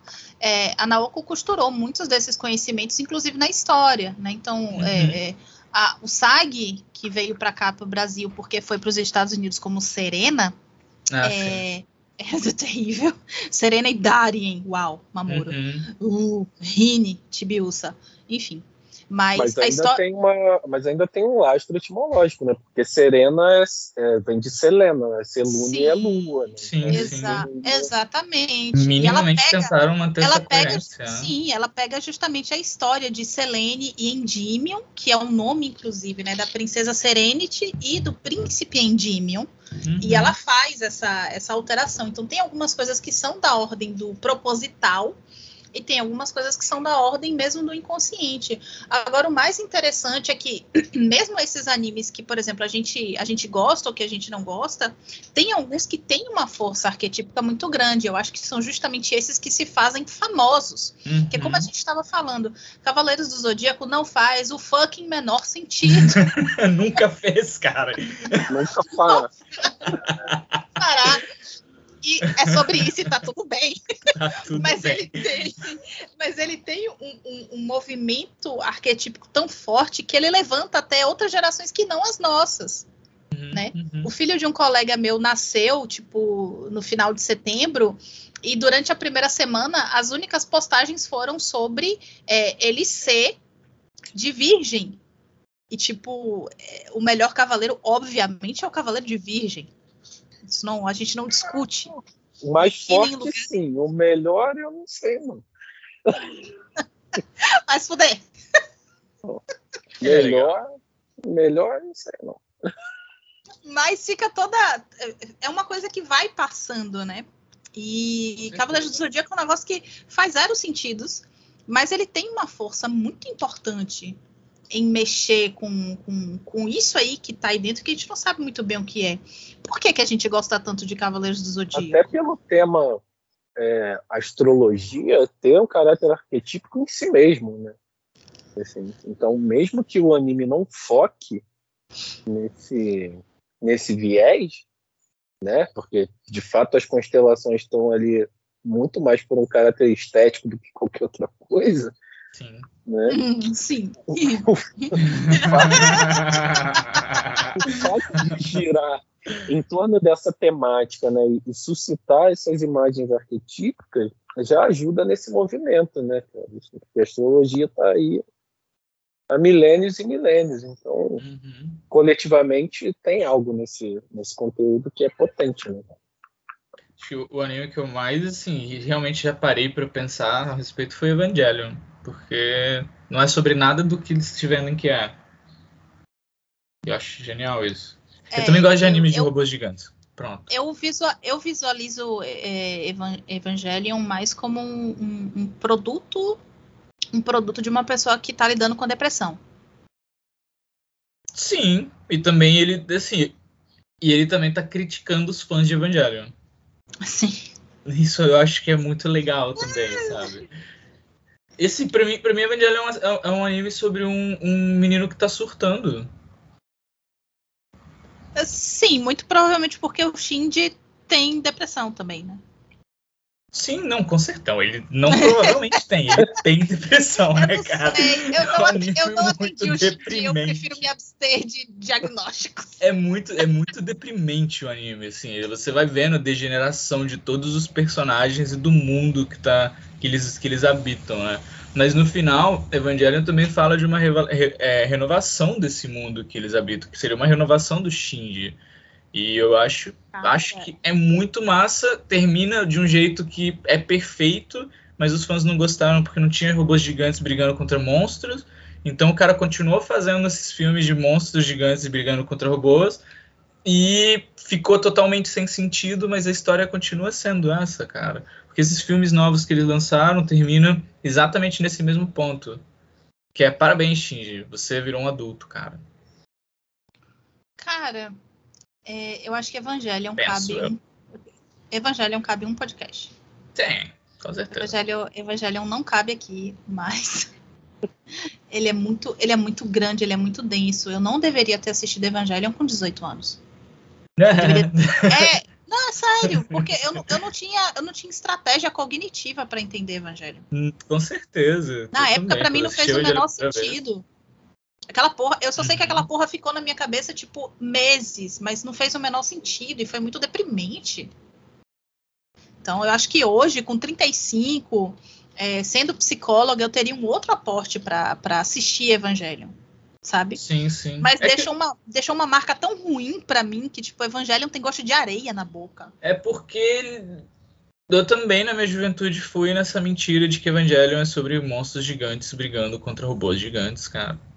E é, Ultraman 2.0, né? é, é uma, assim, é uma enorme mentira, porque depois do, do terceiro episódio aparece, tem ação e é legal, é sim, mas vai sendo cada vez menos sobre isso.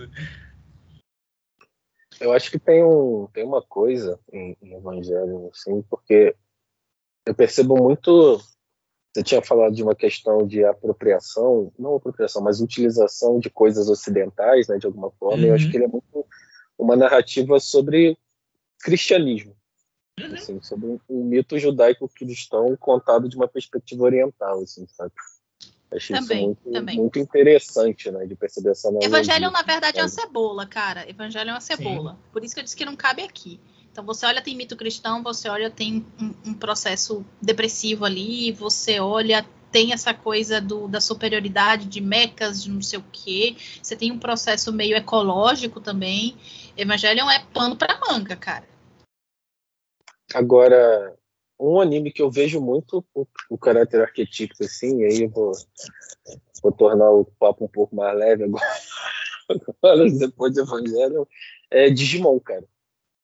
Digimon traz nas narrativas um caráter arquetípico, assim, no geral, né? Eu vou falar do, do primeiro, né, do, do primeiro Digimon, assim, porque, por exemplo, é, quando o Devimon utiliza as engrenagens negras e possui os outros Digimon, isso nada mais é do que uma possessão pela sombra. Né? Porque aí os Digimon começam a agir de maneira irracional, violenta, demonstram seu pior lado, saca? É, Eu Ah. acho esse, esse aspecto muito interessante. O fato do Digimundo crescer em oposição à consciência, assim, ele é inconsciente. Né? Tanto que quando eu não lembro tanto de Digimon. Quando o Miotismon invade Tóquio, né, começa a chegar em Tóquio, várias paradas que ele destrói no mundo real começam a aparecer no Digimundo. Né? Então, coisas que são destruídas na consciência aparecem no inconsciente. Saca? Se a gente parar pra pensar que o Digimundo é internet, né? Sim. Então, cresce em oposição ao mundo real, né, entre aspas, aqui, de alguma forma. Né? Eu acho essa, Sim. essa conexão bem interessante. Fora nas próprias, nas próprias personagens mesmo, né? Assim, já falou de Angemon, Angeomon, representações de imagens arquetípicas, tem Lucifermon, Devimon, vários outros que são imagens arquetípicas encarnadas, né? Os próprios Digi escolhidos lá e os brasões de cada um que representam virtudes, né, que se manifestam na maneira como eles interagem com os Digimon e tal. Então é tudo muito arquetípico em Digimon, cara. Assim, do início ao fim, saca?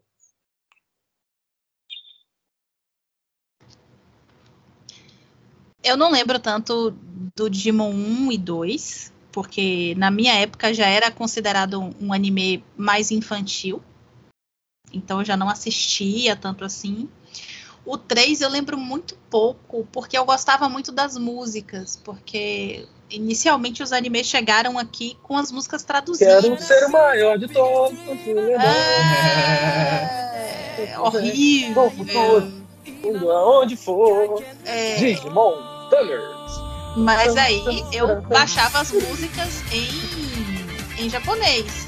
Então, pra mim fazia mais sentido ouvir as músicas. E as músicas, que é, que é uma coisa muito bizarra, né?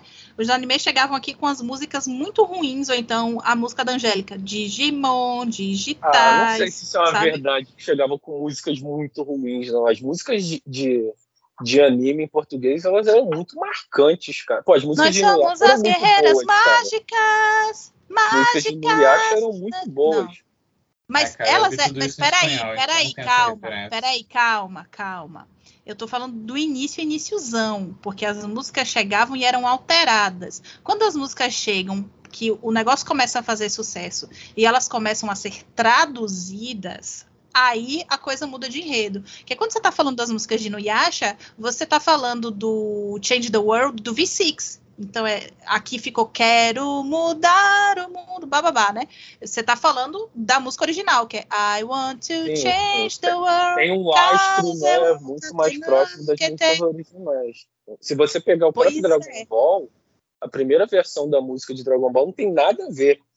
Nossa. Com, com a música que, que depois eles traduziram mais próximas do original, né? Que aí ficava aquela quando veio a primeira vez, né, Dragon Ball era Exato correr e pegar as esferas do dragão. É.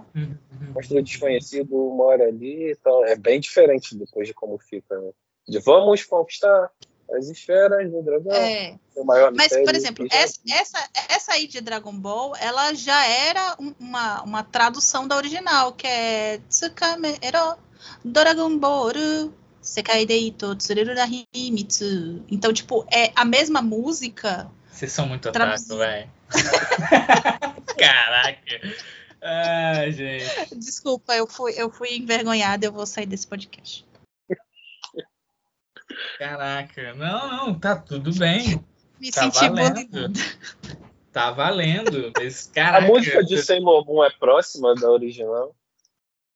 Uh, em tradução, sim, mas no, no, no, ritmo, não. É como se eles tivessem, sei lá, é, diminuído o tempo umas três ou quatro vezes. Mas é, lembra que é janakute yume no naka nara ieru. E aí acho que a primeira versão foi Não sei por que não posso ser sincera. Sim. Se nos meus sonhos eu me confesso. Então, é, lembra a tradução chega até a ser um, um pouquinho próxima, assim, é o que melhor dá para adaptar. É. Tem, tem, tem caleidoscópio na música original, né? Que é Mangekyo. Né? Então tem, então tem uma, tem uma relação. Que traz o amor.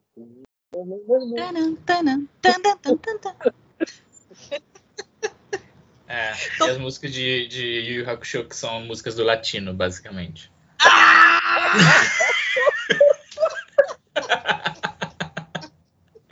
Mais um motivo para não gostar desta merda. Porra, agora você foi preciso e cirúrgico, porque de fato, cara, poderia muito bem ser o latino cantando as músicas do Rockstar em português. Para não esquecer do Cavaleiros do Zodíaco versão Sandy Júnior, né? Nossa, sim, Nossa. cara.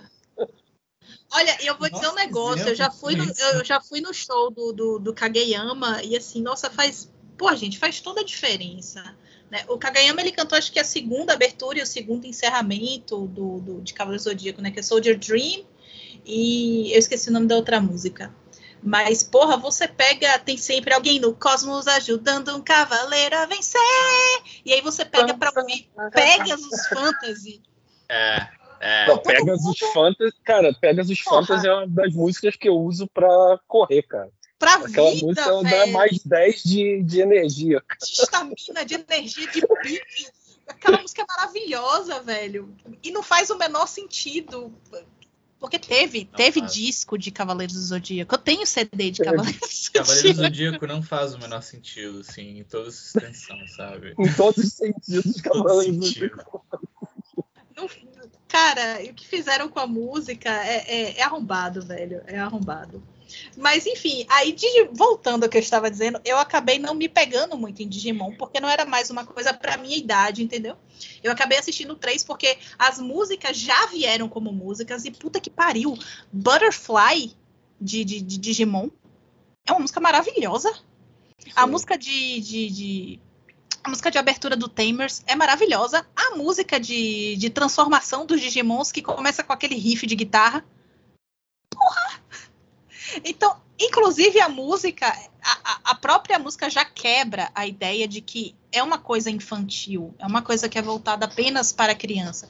e, mesmo, e mesmo quando é voltado apenas para criança, tem essa coisa que a gente está discutindo aqui, essa potência transformativa, essa potência de, de influenciar e de, e de dizer, mais ou menos, né, como que as coisas podem acontecer, de apresentar é, soluções. Eu vou muito na vibe de que é, elas podem se inserir, talvez, né, de, de uma forma muito similar a contos de fadas, né? porque são, são os contos de fadas mais ou menos modernos, contemporâneos, o que dá pra galera entender. Às vezes faz muito mais sentido eu virar para uma pessoa e dizer, pô, você já viu, se a pessoa gostar, né, também, é, você já viu a Gretzko?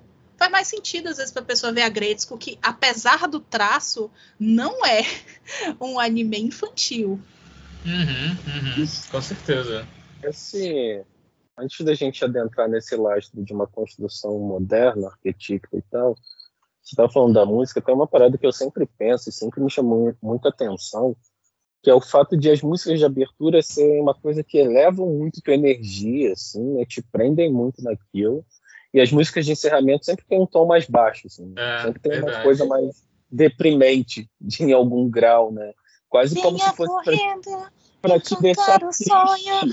pra te deixar triste porque o episódio acabou. Sim.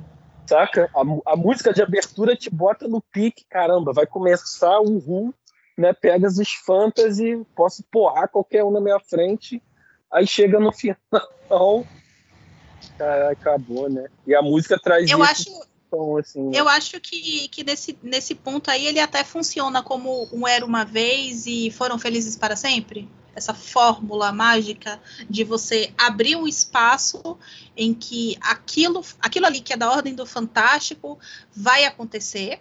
E aí a coisa acontece, se desenrola, e essas músicas de, de, de, de encerramento, elas têm esse papel de ir desconectando o sujeito da realidade, daquela realidade fantástica. Uhum. É, eu né? percebo muito isso, cara. E assim, eu não lembro agora de nenhum anime que siga diferente disso, né? Óbvio que nem todos vão ter uma abertura super animada, mas ela sempre, é, de alguma forma, te conecta com a história e o encerramento vai meio que baixando a bola, né? Vai te puxando de volta pra Tem, realidade. tem, uma, tem uma temporada, acho que é a terceira ou quarta, não sei, de Samurai X, que ele abre é, com. Vixe, qual é aquela música? Senakani mi miopito tsukete dakishimeta. Ela abre com uma musiquinha de violão, tipo.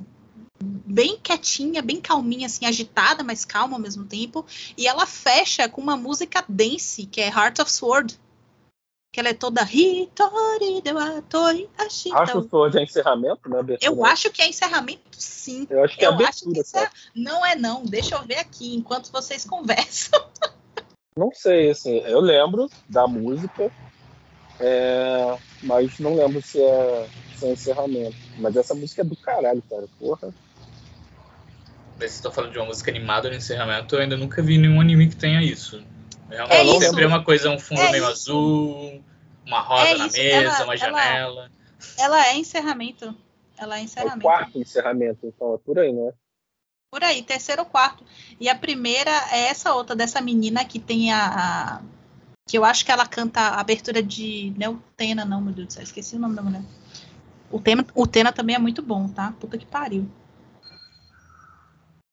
Uh, is the first single by TM Revolution, blá blá blá blá blá. Deixa eu achar aqui. Mas enfim, eu acho que é encerramento mesmo. E foi uma coisa muito, muito alienígena, porque já tava numa fase de, de Samurai X que era uma coisa meio deprimida, sabe? Que é aquela fase que. É, porque aí a fase nessa de Shishio. época.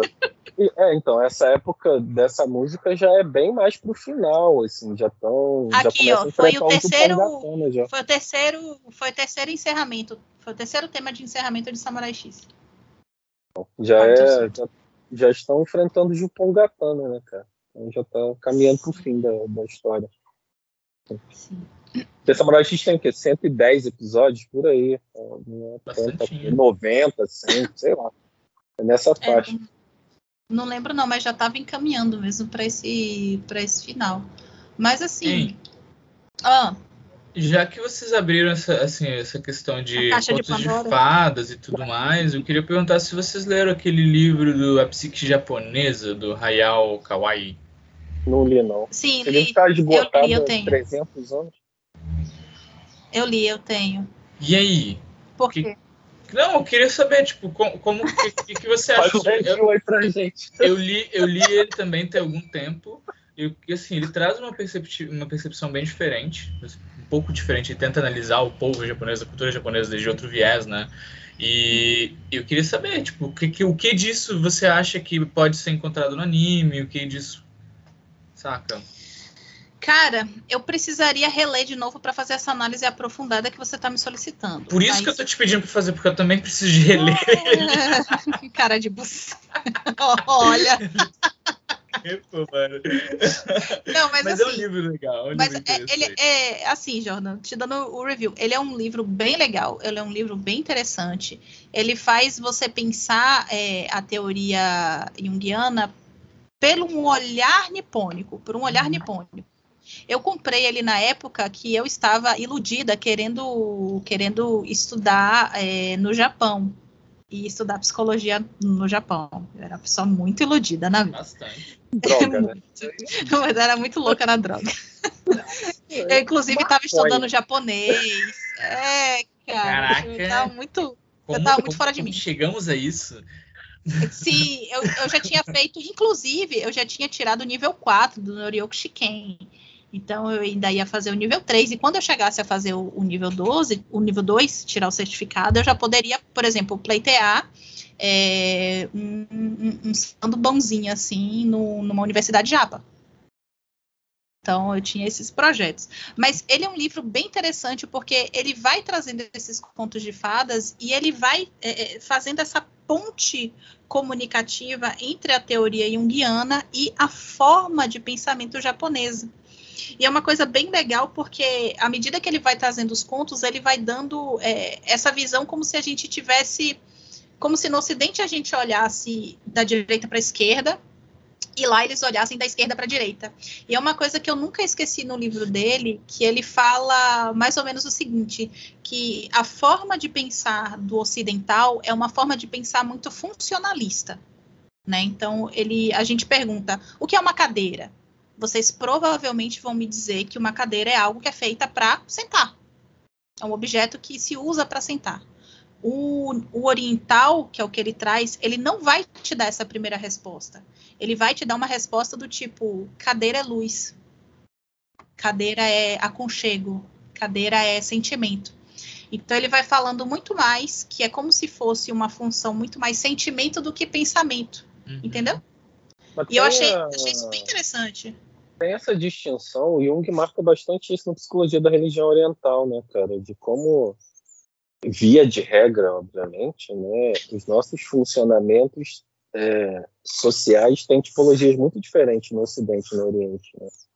É, primeiro, Sim. no aspecto de introversão e extroversão, né, porque a nossa cultura é uma cultura construída na extroversão, né, das coisas de fora para dentro, e lá as coisas são construídas de dentro para fora, né? E aí atribuir esses sentidos é, pelo que eles te trazem, né, no nível mais interior, faz muito mais sentido para lá do que para cá, né? Assim, porque aqui Sim. as coisas acabam isso- sendo nesse movimento do exterior. Né? É, por isso que é, um, anime, um mangá, ele nunca pode ser olhado e pensado e, digamos assim, analisado única e exclusivamente com, com o viés ocidental, né? Essa coisa que a gente zoou, assim, no início, de que o Japão, tipo, tá cagando pro respeito à, à religião abraâmica, sabe? Aí bota Satangôs, Mr. Satan, é, bota Lúcifer no meio de um anime que tem um bocado de japa e uma deusa grega, entendeu? Tipo, faz esses mashup louco. É, porque o, o, o viés que eles estão olhando é outro. O viés que eles estão olhando é um viés muito mais intuitivo, muito mais é, sentimento, muito mais interno do que um viés necessariamente externo. Pelo menos essas, essas obras que são. que elas têm muito mais um- uma característica nipônica, por assim dizer, né? Tipo. É, nipônica no sentido de ser mais intuitivo, de ser mais introvertido, de ser mais para dentro do que necessariamente para fora. Né? Uhum. Então, como a gente estava falando aí, o Evangelion. Evangelion, ele te puxa, especialmente se você for um adolescente incauto, ele te puxa dizendo: olha, temos robôs gigantes, meninas de colã. E aí você vai. E quando você chegar lá, não é sobre robôs gigantes e meninas de colã. É sobre qualquer outra coisa, né? Menos aquilo. Só que você já chegou num ponto em que você tá preso na narrativa, né? Você tá preso na história e por Deus você precisa saber. Você já investiu sua energia naquilo, né? E, e aí é bem interessante porque ele vai trazendo contos de fadas, então ele traz o. E ele traz semelhanças também, né? Não são só diferenças. Uhum. Então ele traz, por exemplo, o conto do, do noivo animal, né? Ele traz o conto da, da esposa garça, ele traz o conto da esposa rouxinol. Ele traz aquele conto do, do Oni, que é engraçado pra cacete, que a, a menina é raptada pelo Oni. É do, e é aí, do peido, né? Não, não é o do peido, não. É o que ela mostra a buceta e ah, o Oni sim, foge. Sim, sim, é verdade. Ela é. levanta o kimono, mostra, mostra o xerecão pro Oni.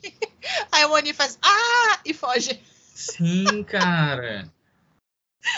Então tem essa coisa também do, do humor japonês ser muito estranho pra gente, que é ocidental. Uhum. Por isso que lá no início, Jordan. Mesmo, né? Hã? Tem, tem uma relação com a sexualidade que é muito diferente da, a relação ocidental. Assim. Por isso que quando eu tava falando do Goku Shufudo, desse anime que o Yakuza vira uma, uma esposa, vira dona de casa. Ah, esse anime é muito bom. Tá vendo? É muito. é muito legal. A animação é horrível, mas assim, o. Mas ele o é anime, muito bom. É, é divertidíssimo. E, e, é o tipo de humor que é o humor japonês, né? Do tipo, só vai fazer sentido se você tiver um pouco mais imerso na cultura, né? Que aí se você faz velho, qual foi? É, é genial.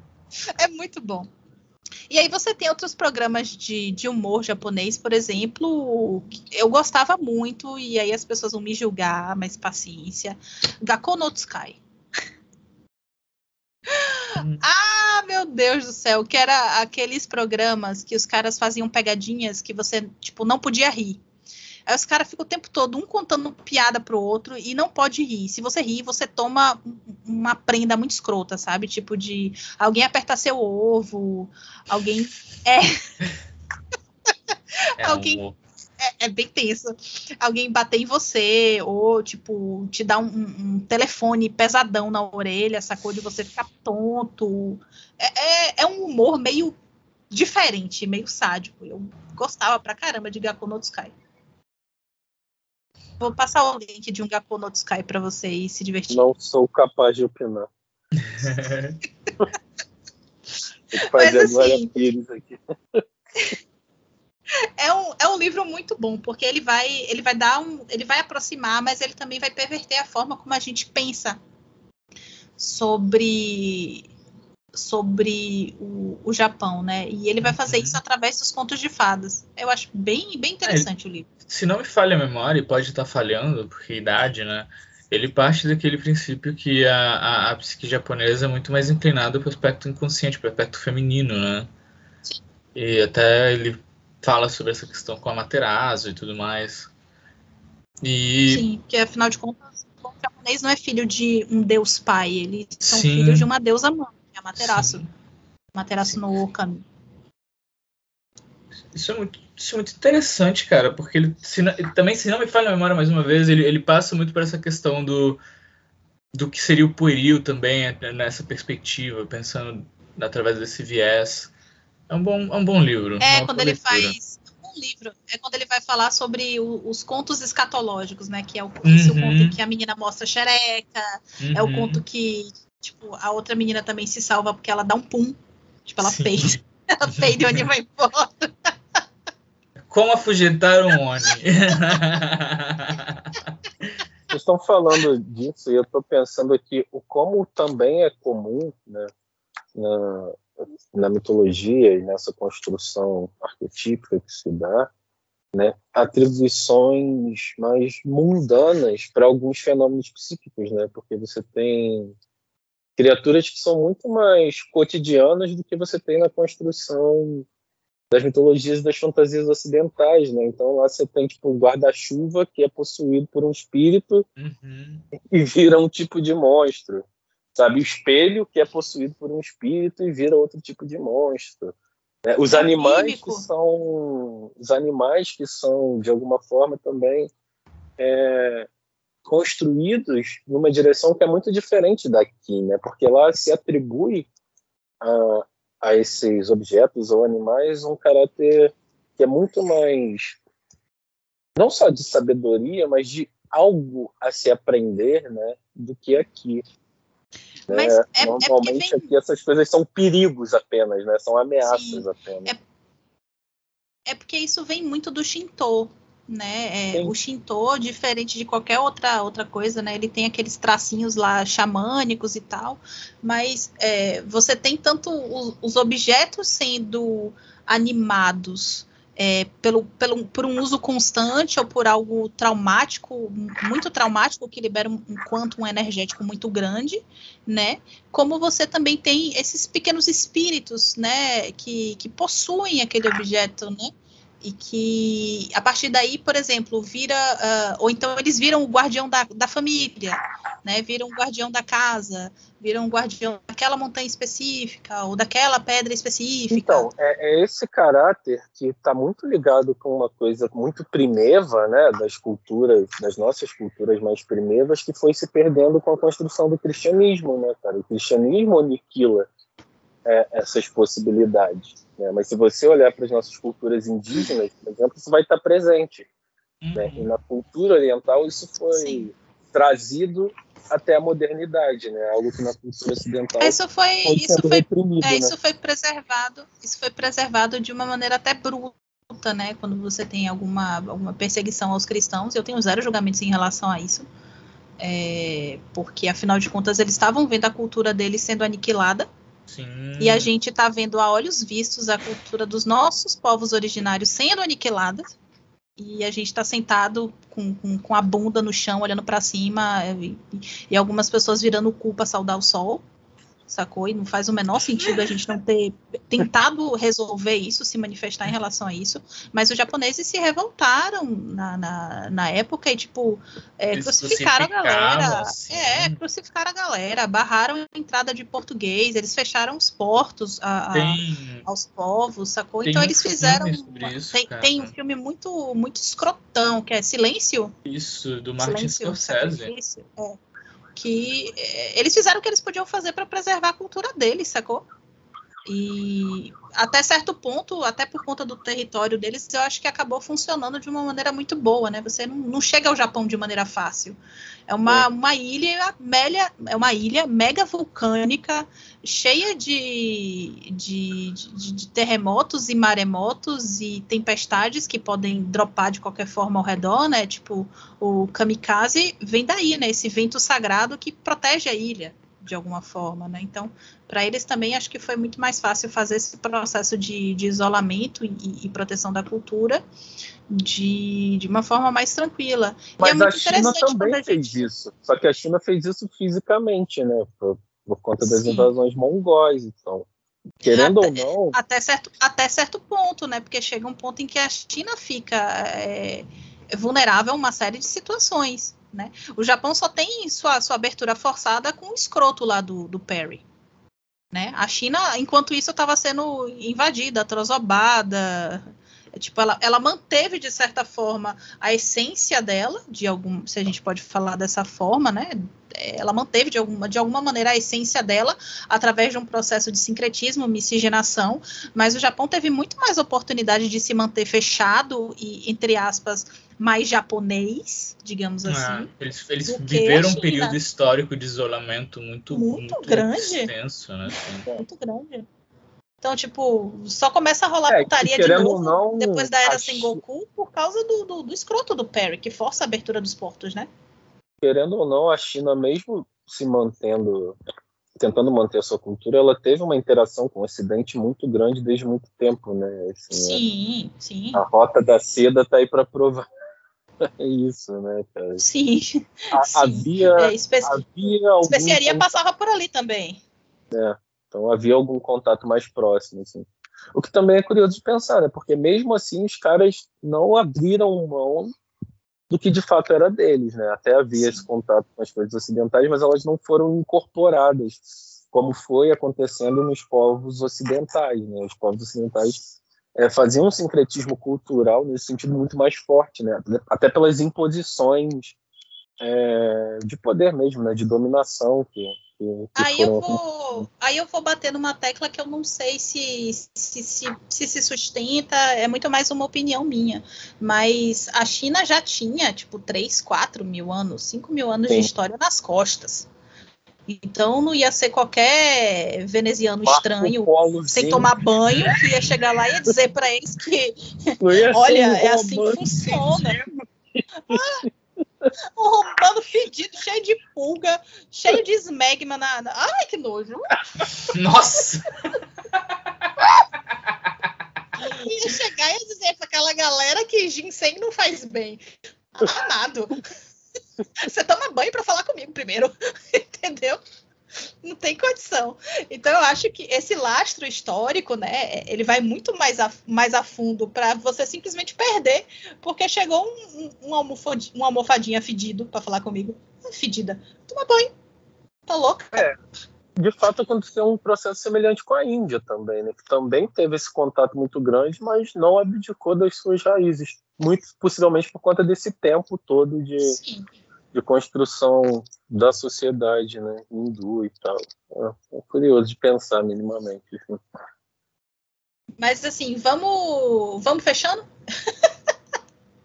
É, já estamos falando de outra coisa, não tem nada já- É porque faz sentido, mas se deixar, os inconscientes aqui vai levando até 5 horas da tarde, aí quando a gente olha e fala assim, e aí, a gente vai almoçar?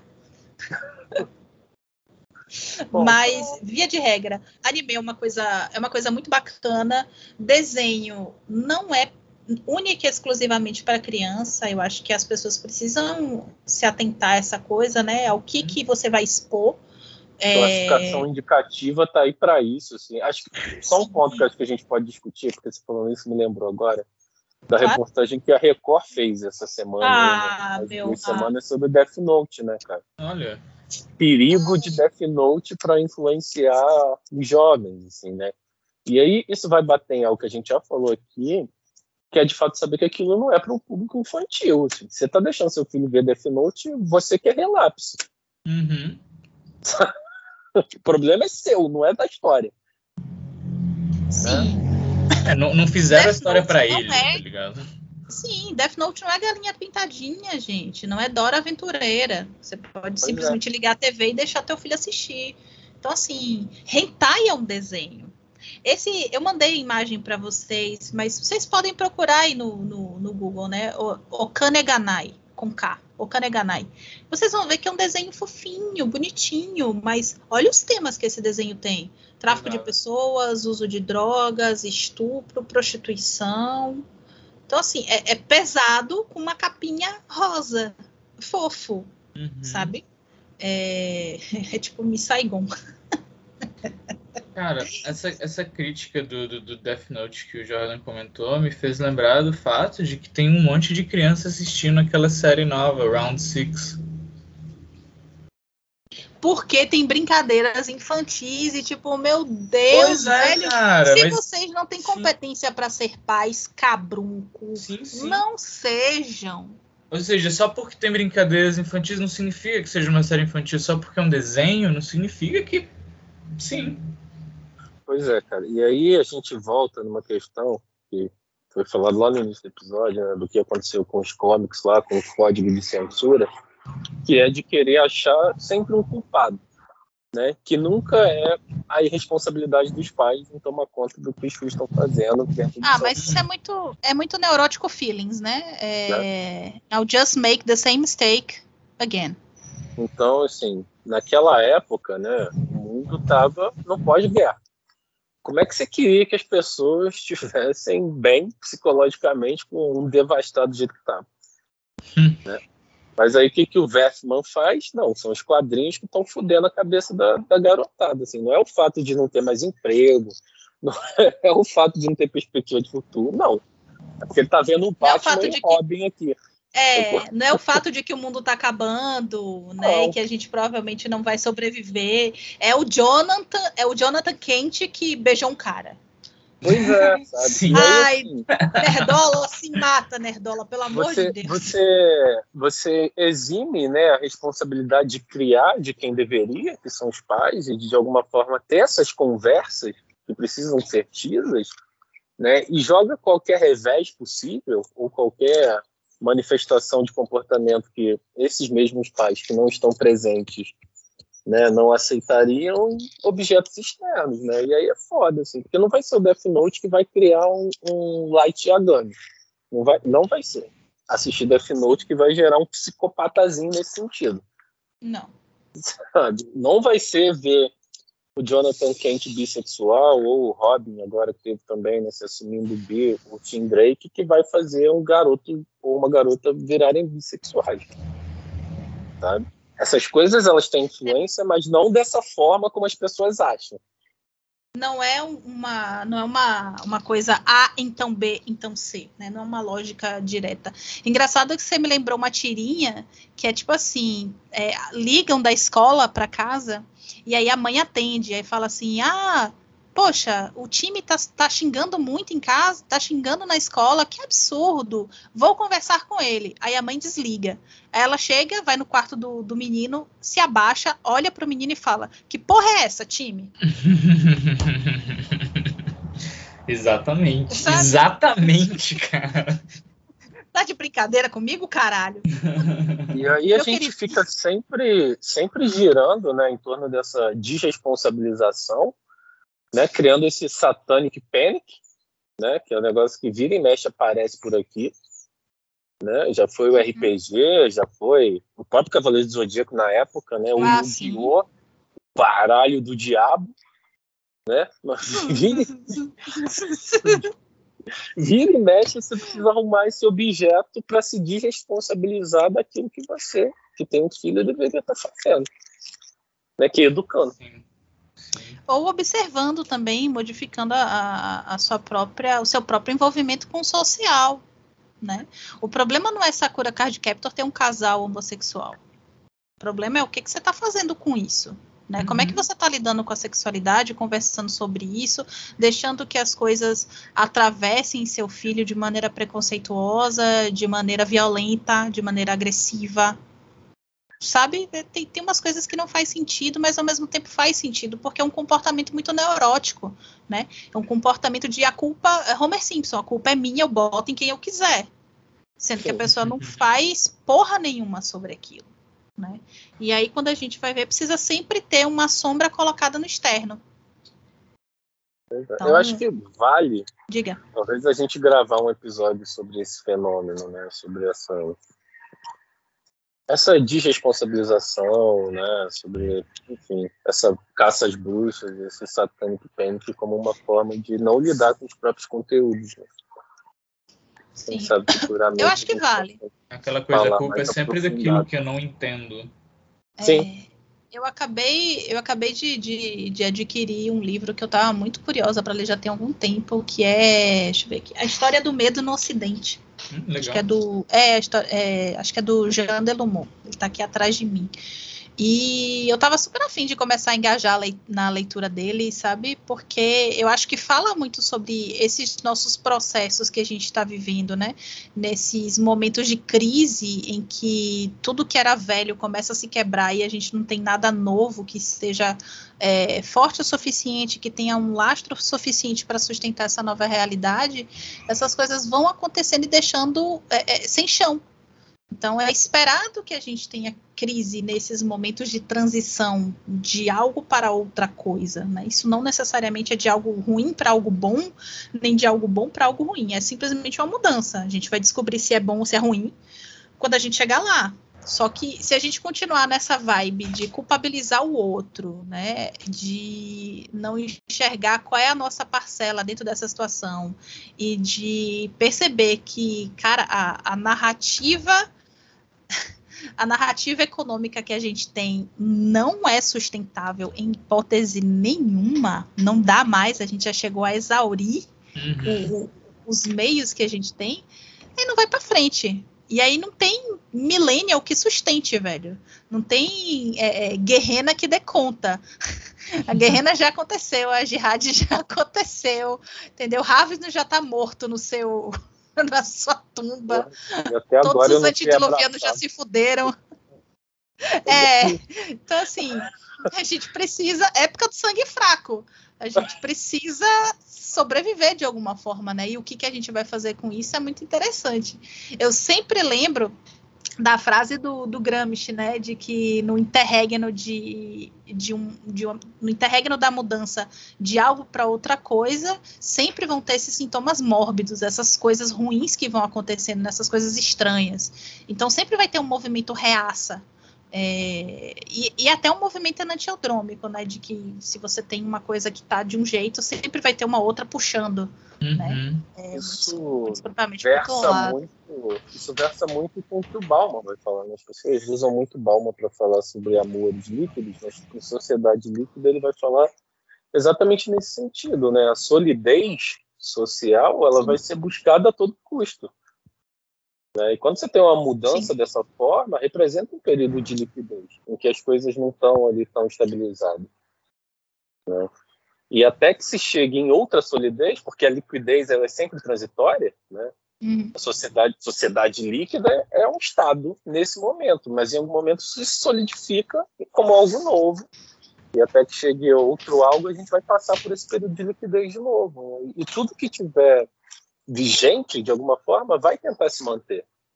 O que é líquido hoje vai ser sólido amanhã, e assim a sociedade vai se construindo, né? Enfim, crianças, busquem conhecimento. Não. Não busquem. Vamos fugir para o Digimundo e sermos felizes. ou, ou isso também, que é exatamente o que eu vou fazer. Eu vou almoçar e eu vou fugir pro Digimundo, porque segunda a sexta-feira a realidade está pesada. Penso. Bom, então é isso, gente. Até a próxima. Fui. Beijos, beijos, beijos. Adeus. Tchau, Aislan. Tchau, Tchau. Jordan. Tchau.